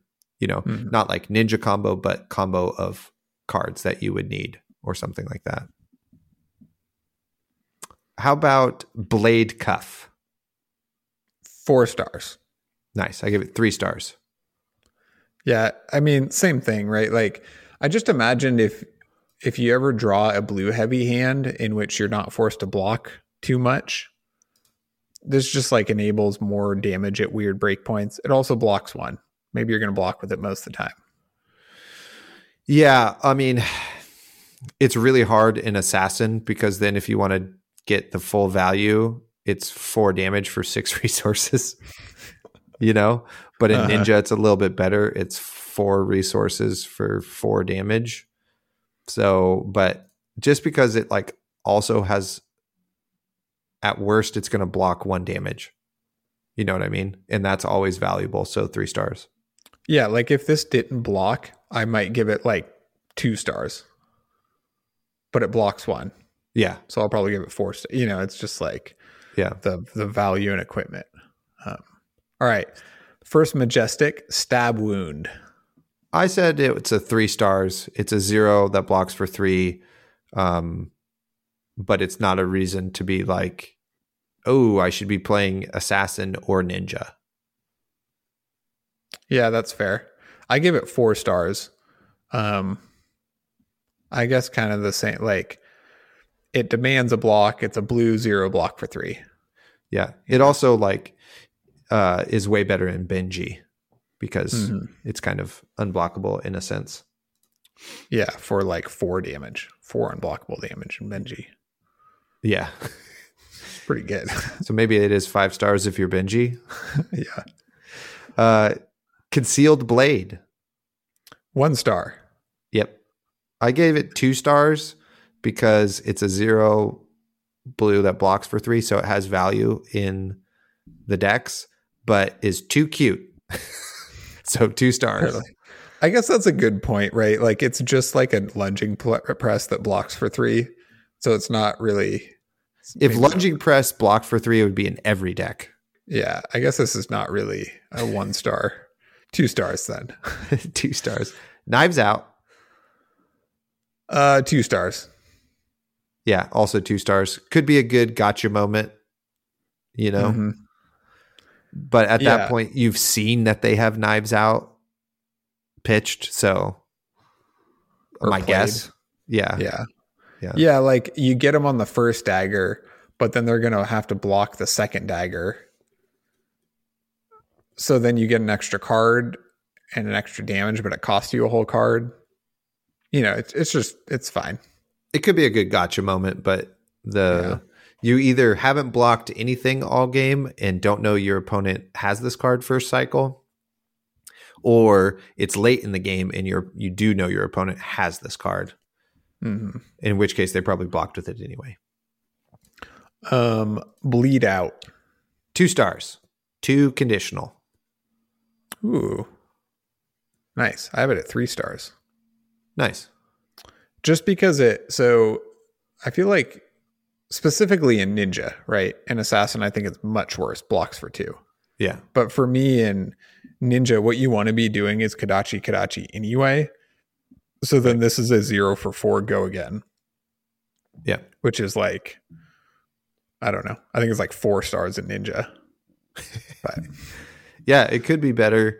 I just feel like there are better ninja cards I would pick over this yeah in, that's a fair. rare in a rare slot. I just think about like blaze headlong or rabble you know just like zero for fours are just so good zero for four go again But it's like, yeah, it, it's kind of like a two for four go again because you need to spend a card to have your Kodachis hopefully hit. You know, Yeah, I I assume Kodachis are always hitting. yeah, early game for sure. I mean, yeah, if you're blocking a spending a card to block a Kodachi, you're probably not winning. Yeah. But uh so cool. I like it that these cards are like harder to figure out, and that's going to Mhm. make drafting more fun. How about Hurl? I gave Hurl two stars. I did three stars in Benji for a two damage win. Ooh, nice. I love Benji. Apparently, I everything I like like, ben, Benji could do it. There's just so many ways for Benji to win the game, though. That's the crazy part, you know? Yeah. You just play a normal ninja thing and then all of a sudden it's six unblockable. Yeah, totally. totally. And I think it's pretty good in ASC for them to go wider as well. To just Mm-hmm. have like a now you have hurl, stealth card with go again, another stealth card. I love know. the ASC. It's just so much better than Love it. Arakni solitary confinement. Yeah. You know. How about plunge? Um, I lost my spot. You go first. Uh I gave plunge two stars. oh, yep, me too. It's like the best it gets is six damage for three resources. Yeah, I mean it's like a one for four, but the breakpoint it adds reduces its own breakpoint, so you're not pushing any more damage. you know. Uh, Uh, short and sharp. This is my one star card. This is my least favorite card. Whoa. Yeah. This is the one I was mentioning earlier in the podcast, which I couldn't remember its name. And here we are. We've made it. Sick. I gave it four stars. Oh, nice. Nice. Let's hear it. Why why do you hate this card? Uh, it blocks two, costs one, and it has to be on a dagger, which is fine, I guess. That's like its. I think its best mode is you pitch a blue, you play Kodachi, they don't block it, and then now your Kodachi does four damage and you win the game. That would be the best. But the target action card with two or less space gets plus three. The Uh, Benji card. I uh, don't like it. As All much. right. Fair enough. Yeah. Yeah, I like it because even if it's not late game, you can. It's just surprise free damage on a dagger, or the the Benji Yeah. factor. I guess is why I liked it. Sorry, I cut you off. No, you it's okay. I was done talking. I just don't think it's good, but I would Nice. love it if it was. I like these contentious takes. It's more fun. and it's only really good if anything in the red. It's so bad in the other two colors, plus two or plus one. oh yeah, it's only red for me. Yeah. Yeah. So I don't know. Hard pass. Assassin Ranger cards. Uh, Mask of Malicious Manifestations. Also, sorry to everyone if you're listening and not following along on the website and you're like, I don't know what these cards do. This podcast sucks. Sorry, but it's a it's a choice between we literally read every card and give our takes and it's a 4-hour podcast or we don't. And it's more concise and digestible. So we went with the latter, Yeah. you know. What are you going to do? And uh, you should have these cards memorized anyway before you go into draft. All of them. There will be a test. yeah, they're, they're, it's called 3 0ing your draft pod. Uh, Mask of Malicious Manifestations, maybe best named card in the set. Uh, five stars. Ooh, nice. It is very good. I put It's four so stars, good. But Yeah, it's so good. It it could block if you needed to, and it's a crown of seeds. Uh, yeah, it's great. yeah, I especially like it because it fixes like a ranger brick hand hmm or an assassin brick hand, but they have more attacks. Um, just that's very very valuable. Yeah, totally. Toxic tips.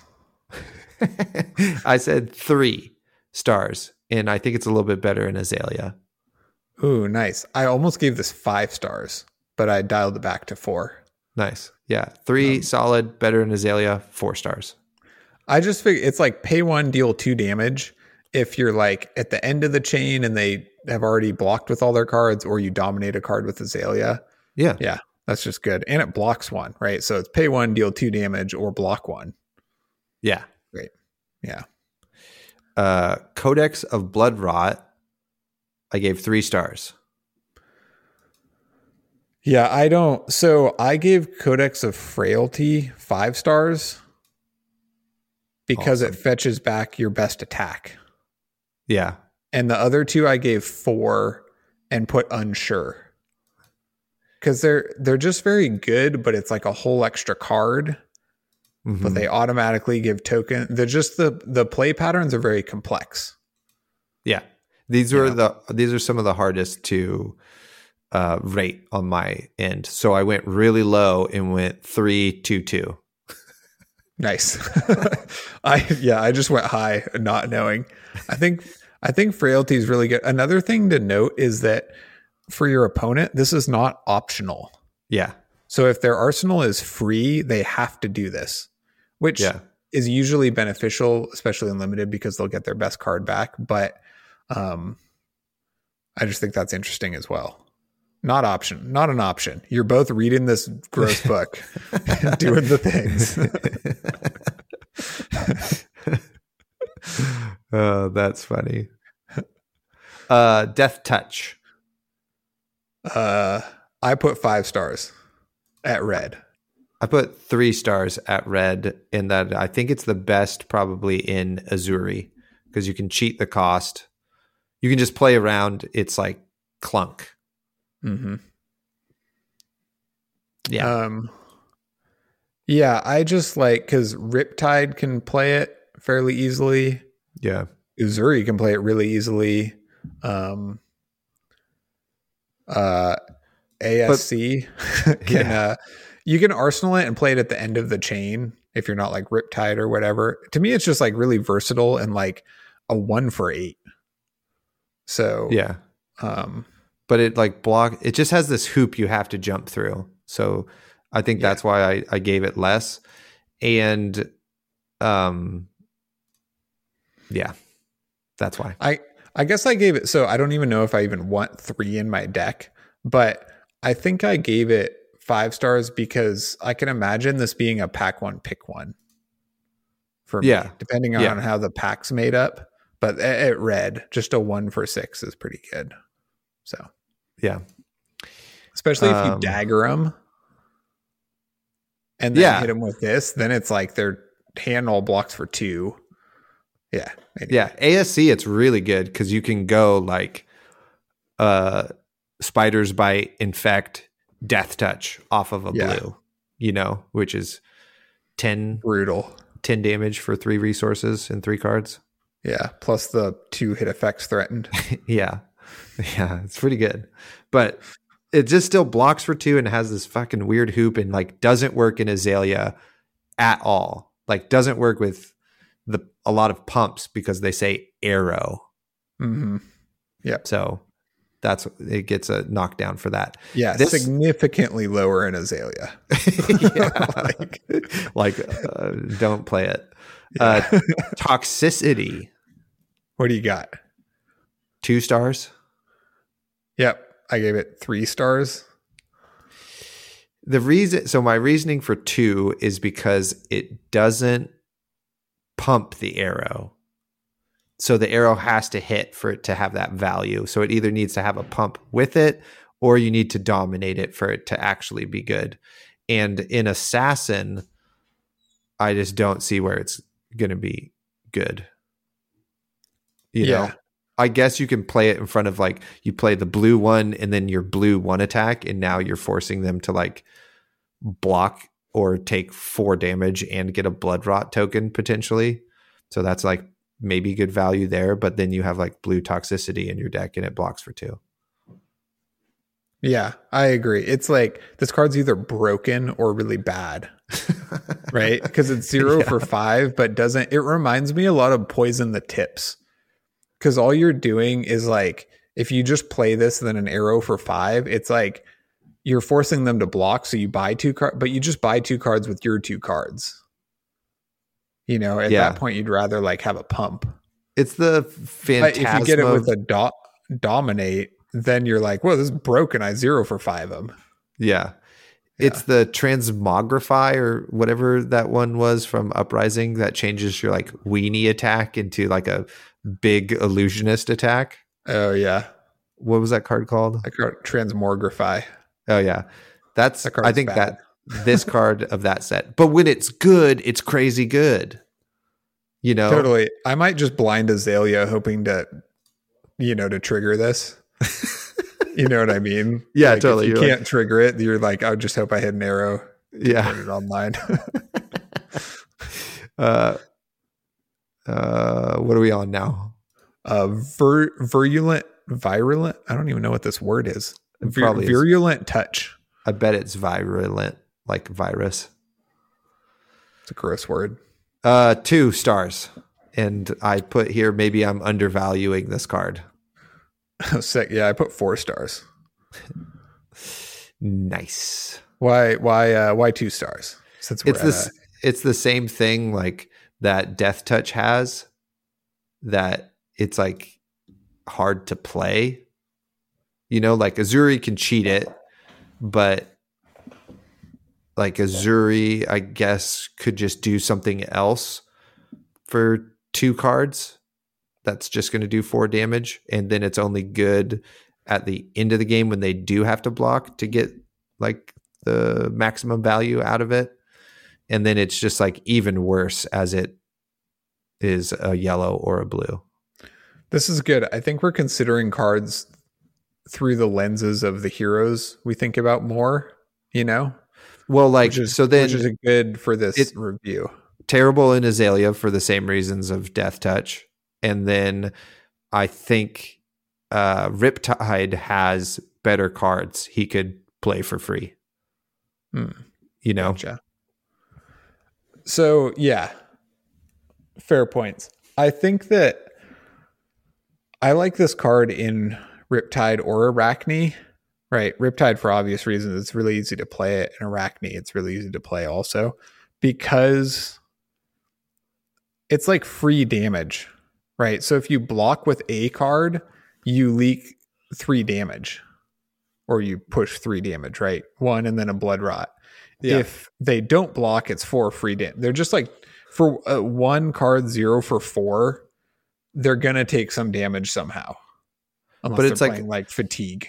it's a zero for four. You like that sucks at blocking, and you have to play it from Arsenal. Yeah. you know what I mean.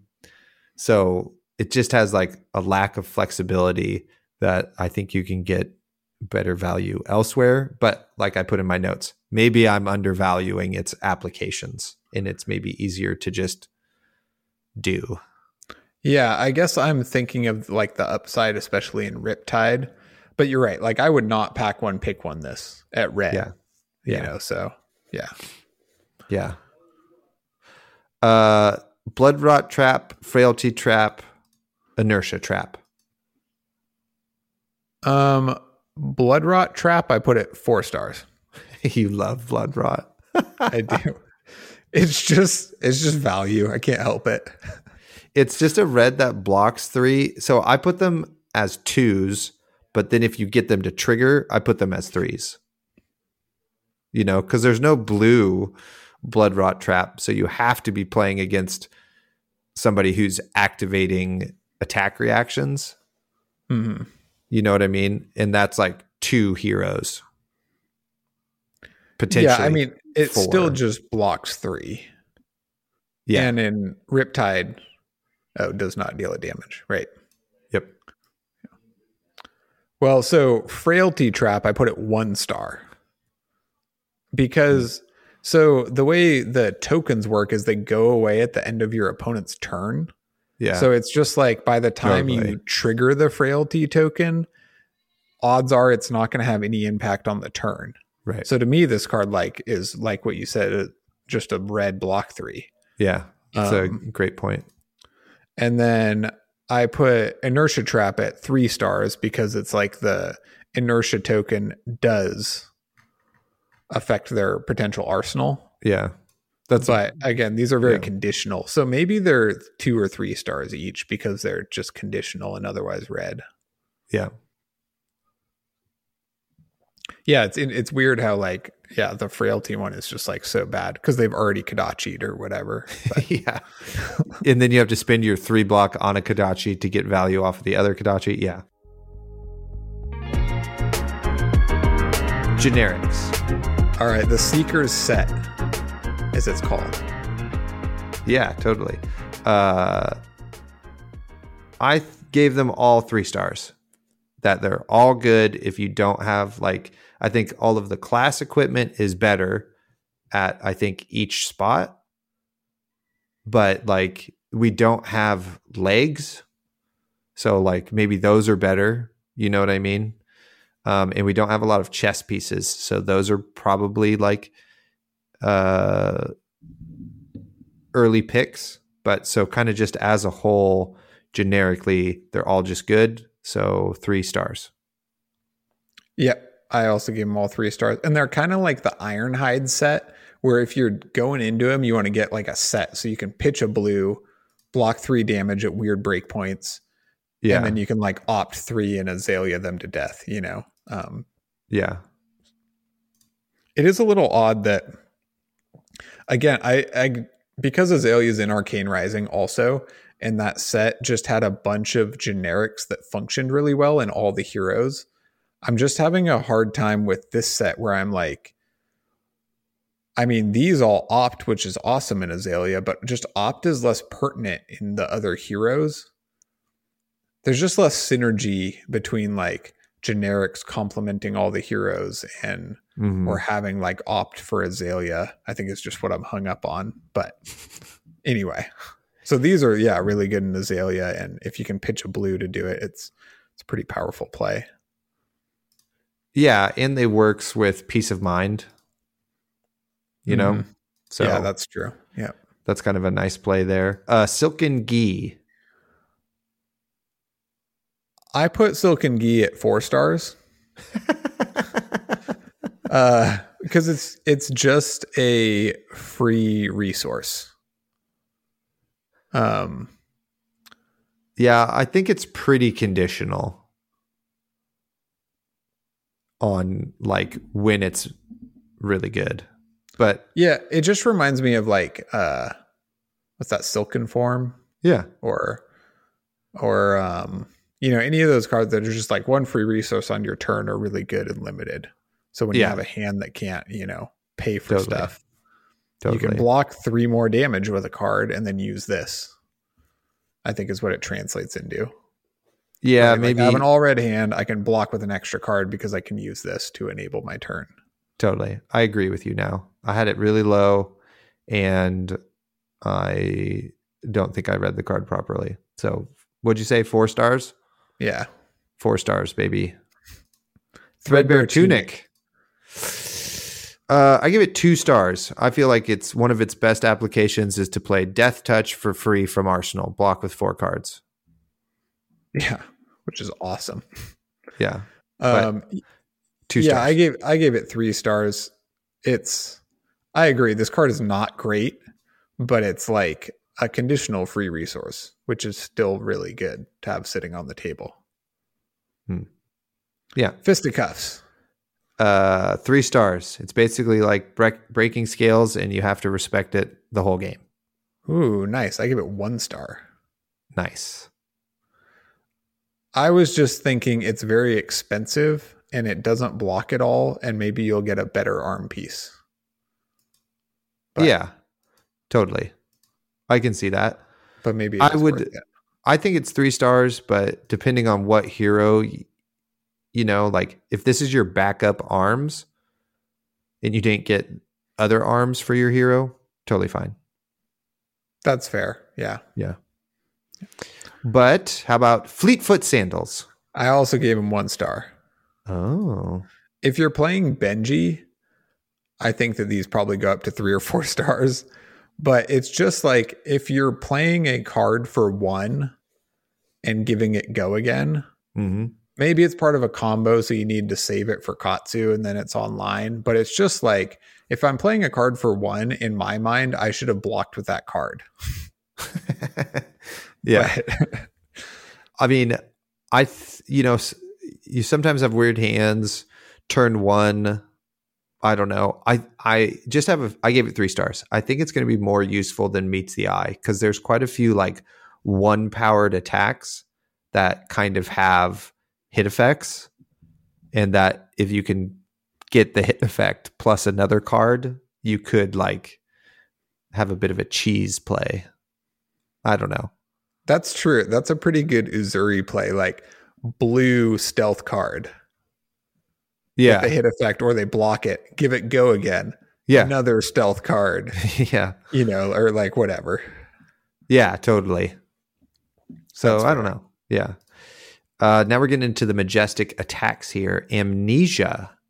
I gave Amnesia five stars. Nice. It's it's just like a two for six blocks three, which I I'm really high on two for sixes in limited because sometimes Yeah. if your plan is not working, just two for sixing them, like valuing them, is oftentimes really powerful in limited.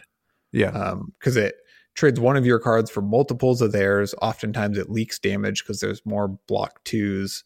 And then this also has a pertinent effect against ninja. Um, and it blocks three, Yeah. unlike other two for sixes. So it's just like does everything. I just gave it three stars. Just super solid, but I think there are more powerful cards I would pick ahead of it still. That's fair. It's not going to like break your deck, right? It's just be about value. Ha- happy to have it. Yeah, happy to have Yeah. it. Uh, down and dirty. Uh, three stars. Nice. Two stars. Just okay. Yeah. I, I think it's pretty bad. It's just the two for six nature that I was like, Mm, that you value. two for six can go in any deck. But yeah, it doesn't doesn't do much. Uh, give and take. Four stars. Nice. Three stars. Um I just gave it three or four because it blocks for three. hmm Right. So it's like a one for f- three. Get any card back unless they take the damage. And if it's not working out for you, it blocks three, Yeah. which I think is really, really good. Unless they like block with an instant or something. But Yeah, um, no, You have anything good. else on that card? Nope. Good card. Fits in basically every deck. Gore belching. wh- where do you got Gore belching? One star. Ooh, nice. I have it as four stars in Uzuri and one star everywhere else. Obviously. yeah. Well played. Yeah. Uh, Burdens of the Past. One star. Two stars. I guess it blocks for three. Yeah. But wouldn't pick it over other stuff. No, just doesn't blank text. Yeah. Ponder Run. Nice. Four stars. Four stars also. Premeditate is the name of the card. It's so good. Yeah. Just replaces itself. Pack one, pick one. Yeah. Places itself, gives you that arsenal. Riptide can send it away. Azalea can send it away. Yeah. You know. Love it. Humble. Uh, what did I give Humble? Three stars again. Just another two for six that has an on hit. Yeah, this one has a relevant on on hit. Three three stars for me. Yeah. Uh, w- what do you think of Infectious Host? Three stars. I think you're going to have to like. I think there's going to be a lot of tokens, and being Mhm. able to fling a zero for four that gives a token is really good. You know, and it doesn't have the uh, hoops you got to jump through that like virulent touch does. So I think it's better than that. So three stars. Nice. Yeah, I gave this two stars. Um, because it's not really doing anything that you want to be doing except being a zero for four. And I, yeah, I was unsure how often you would have a token and this would come up and flinging it back would be detrimental to them more so than what you would do besides this. Right. But I love this card. I love the design of it. I think it's awesome. Yeah, it is cool. Um, totally. Somebody fucking infected you or poisoned you, and you just like run up to them and give it to them also. Totally. You know? Uh, looking for scrap. Where do you got this one? Three stars if you're the right hero. One if you're not the right hero. Yep, I have this. I have this at four stars, um, but I agree. It it may be offline uh, in a lot of decks. Just in assassin or ninja, yeah. odds are this is a one for five. And if you Yeah. like have two in your deck or something, you're going to be purposefully blocking with cards that will turn it on. Yeah. So yeah, one for five go again is really good. Uh, Wreck Havoc. Where do you got Two this? stars. Nice. Uh, yeah, I gave it three stars just for the two for six nature, but blank text. Cut down to size. I have three stars. Good hit effect. Yeah, I have this at four stars. Um, same thing. Great card. Be again because maybe they have some block twos. It's maybe not just buys two cards. Maybe it's like pretty awkward for them. Yeah. Yeah. Agreed. Uh, Uh, destructive deliberation. Two stars. Ooh. All right. Why so? Well, it's not a two for six. It doesn't block for two. And, uh, you know, it is at a break point. So you do have to give it two cards, which is kind of nice to make sure they don't get a ponder token. But, uh, if I'm like full tempo and this is the card you had in Arsenal with the one card you saved, I will take five damage and just keep hitting you. Hmm, nice. Good point. I think maybe I'm too high on it. And it's like four stars because it replaces itself. it gets so much worse if it's not the red too. Yeah, I'm only thinking red. Yeah. A lot of these cards, I'm not picking the yellow. you know, I know. as as draft goes. Totally. How about feisty locals? Uh, I gave this. Ugh, I gave this three stars. Uh, yeah, I gave it three stars. Good effect, for yeah, sure. Yeah, being being like a zero for five, it reminds me of like militia or whatever. Yeah, whatever. surging, Surging militia. militia. Yeah. Um, just zero for five is really good, but if you're if that's not what you want to be doing this turn, it's like it doesn't contribute at all. yeah. The I guess yellow, as feisty locals would behave, you know. yeah, the yellow is is is is I think good too, and the blue is just so bad. Yeah. Ugh, so bad. uh freewheeling renegades. Um, one star. Ooh, nice. Um I gave this four stars in uh in like ninja or ASC yeah, because you can tag it on at the end of a chain and then you're like buying their whole hand or you know anyway one star in ranger yeah. I. It's just like not not good. Blue bad, yellow bad, red Yeah. okay is a one for four. yeah i think maybe three stars One star. nice ravenous rabble all right Three- the the return card what do you got Three stars. Good card. nice five stars So you would card. pick pick Ravenous Rabble over a lot of other cards in the set. yeah i'd pick ravenous rabble red pack one pick one Nice. Okay, good. Yeah. Sweet. uh so it peaks for azalea Yeah, which is really and it good. also it like like you were saying maybe Uzuri could be kind of red line or asc could be really red line riptide and azalea could be really red line right like yeah. if it has a three out of four chance of hitting it's like basically a zero for four go again Totally. Yeah. It's good. Yeah. Three stars. Seek Horizon. three stars Also three stars. it's Another pretty card card hungry for the azalea combo but it's also just a zero for four you know if Yeah. not it's all right Spring Load. what do you got Two stars. one star Yeah. Uh, yeah this card's just like bad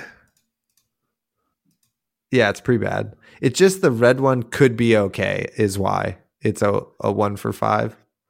It's just weird because it just like Benji's ability doesn't say base power, right? So it already pumps itself and then they can block it. And for like every situation, it just gets itself up to rate. Yeah. Actually, still below rate because it should be one for five, block three. so anyway, I don't get it. but, Come to fight. Uh, three stars. Yep, three stars. Sol- solid card. Solid card. Yeah. Uh, Scout the periphery. What do you got? Um, three stars in Azalea, two in others. Nice. Yeah, I got three stars for that reason, though. Yeah, it's not. It yeah yeah not not running it in like a lot of decks. Yeah. What about brush off? Um, I have brush off at three stars. I think the red could be four stars. It just yeah. buys you insurance. Like picking the red early is just like insurance in every deck. Yeah. I uh I have it as three three stars. Nice. Peace of mind. The final card. mine at one star. Nice. What do you what did you pick? I put it at two stars because it fits with the seeker close. Yeah, I think that's a good point. Um, yeah, I thought of that, and then when I was doing the ratings, I forgot to consider that part. But yeah, that makes it significantly better. Yeah. Um, there's just arrows come in at a five break point, and it does block dominate, but you're just two for four, two cards for four block in a set where there's not a lot of like snatches or that kind of, you know what I mean? Yeah. It's just like, it's weird. Sweet. And that rounds it out. We did it.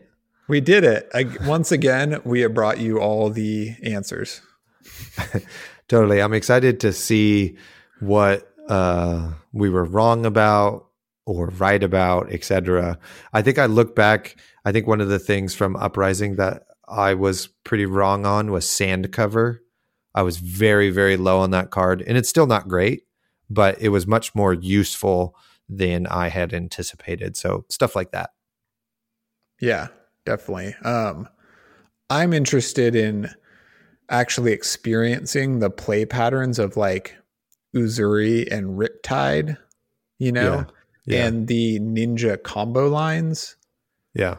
To kind of get a sense of because a lot of these cards are like conditional and who you're playing them in and how you're using them and right. um, figuring out the actual strength of the cards and like because if i'm like pack one picking one you know razor's edge red it mm-hmm. better be good you know right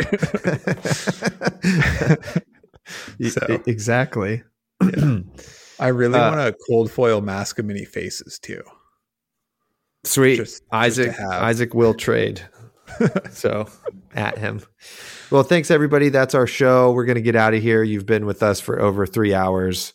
We appreciate it. We appreciate your support and uh, we'll see you in the next episode when we've actually gotten a chance to play with these cards. It's going to be great. Yep. Thanks. Goodbye. Love you. Bye. Thank you for listening. You can find us on YouTube, Facebook, and Instagram at the Attack Action Podcast. On Twitter, we are at BattleBro Taylor and at BattleBro Isaac. Shoot us an email, the Attack Action Podcast at gmail.com. If you would like to support us, like and subscribe, shop for singles using our affiliate link, or support our Patreon for as little as $4 per month.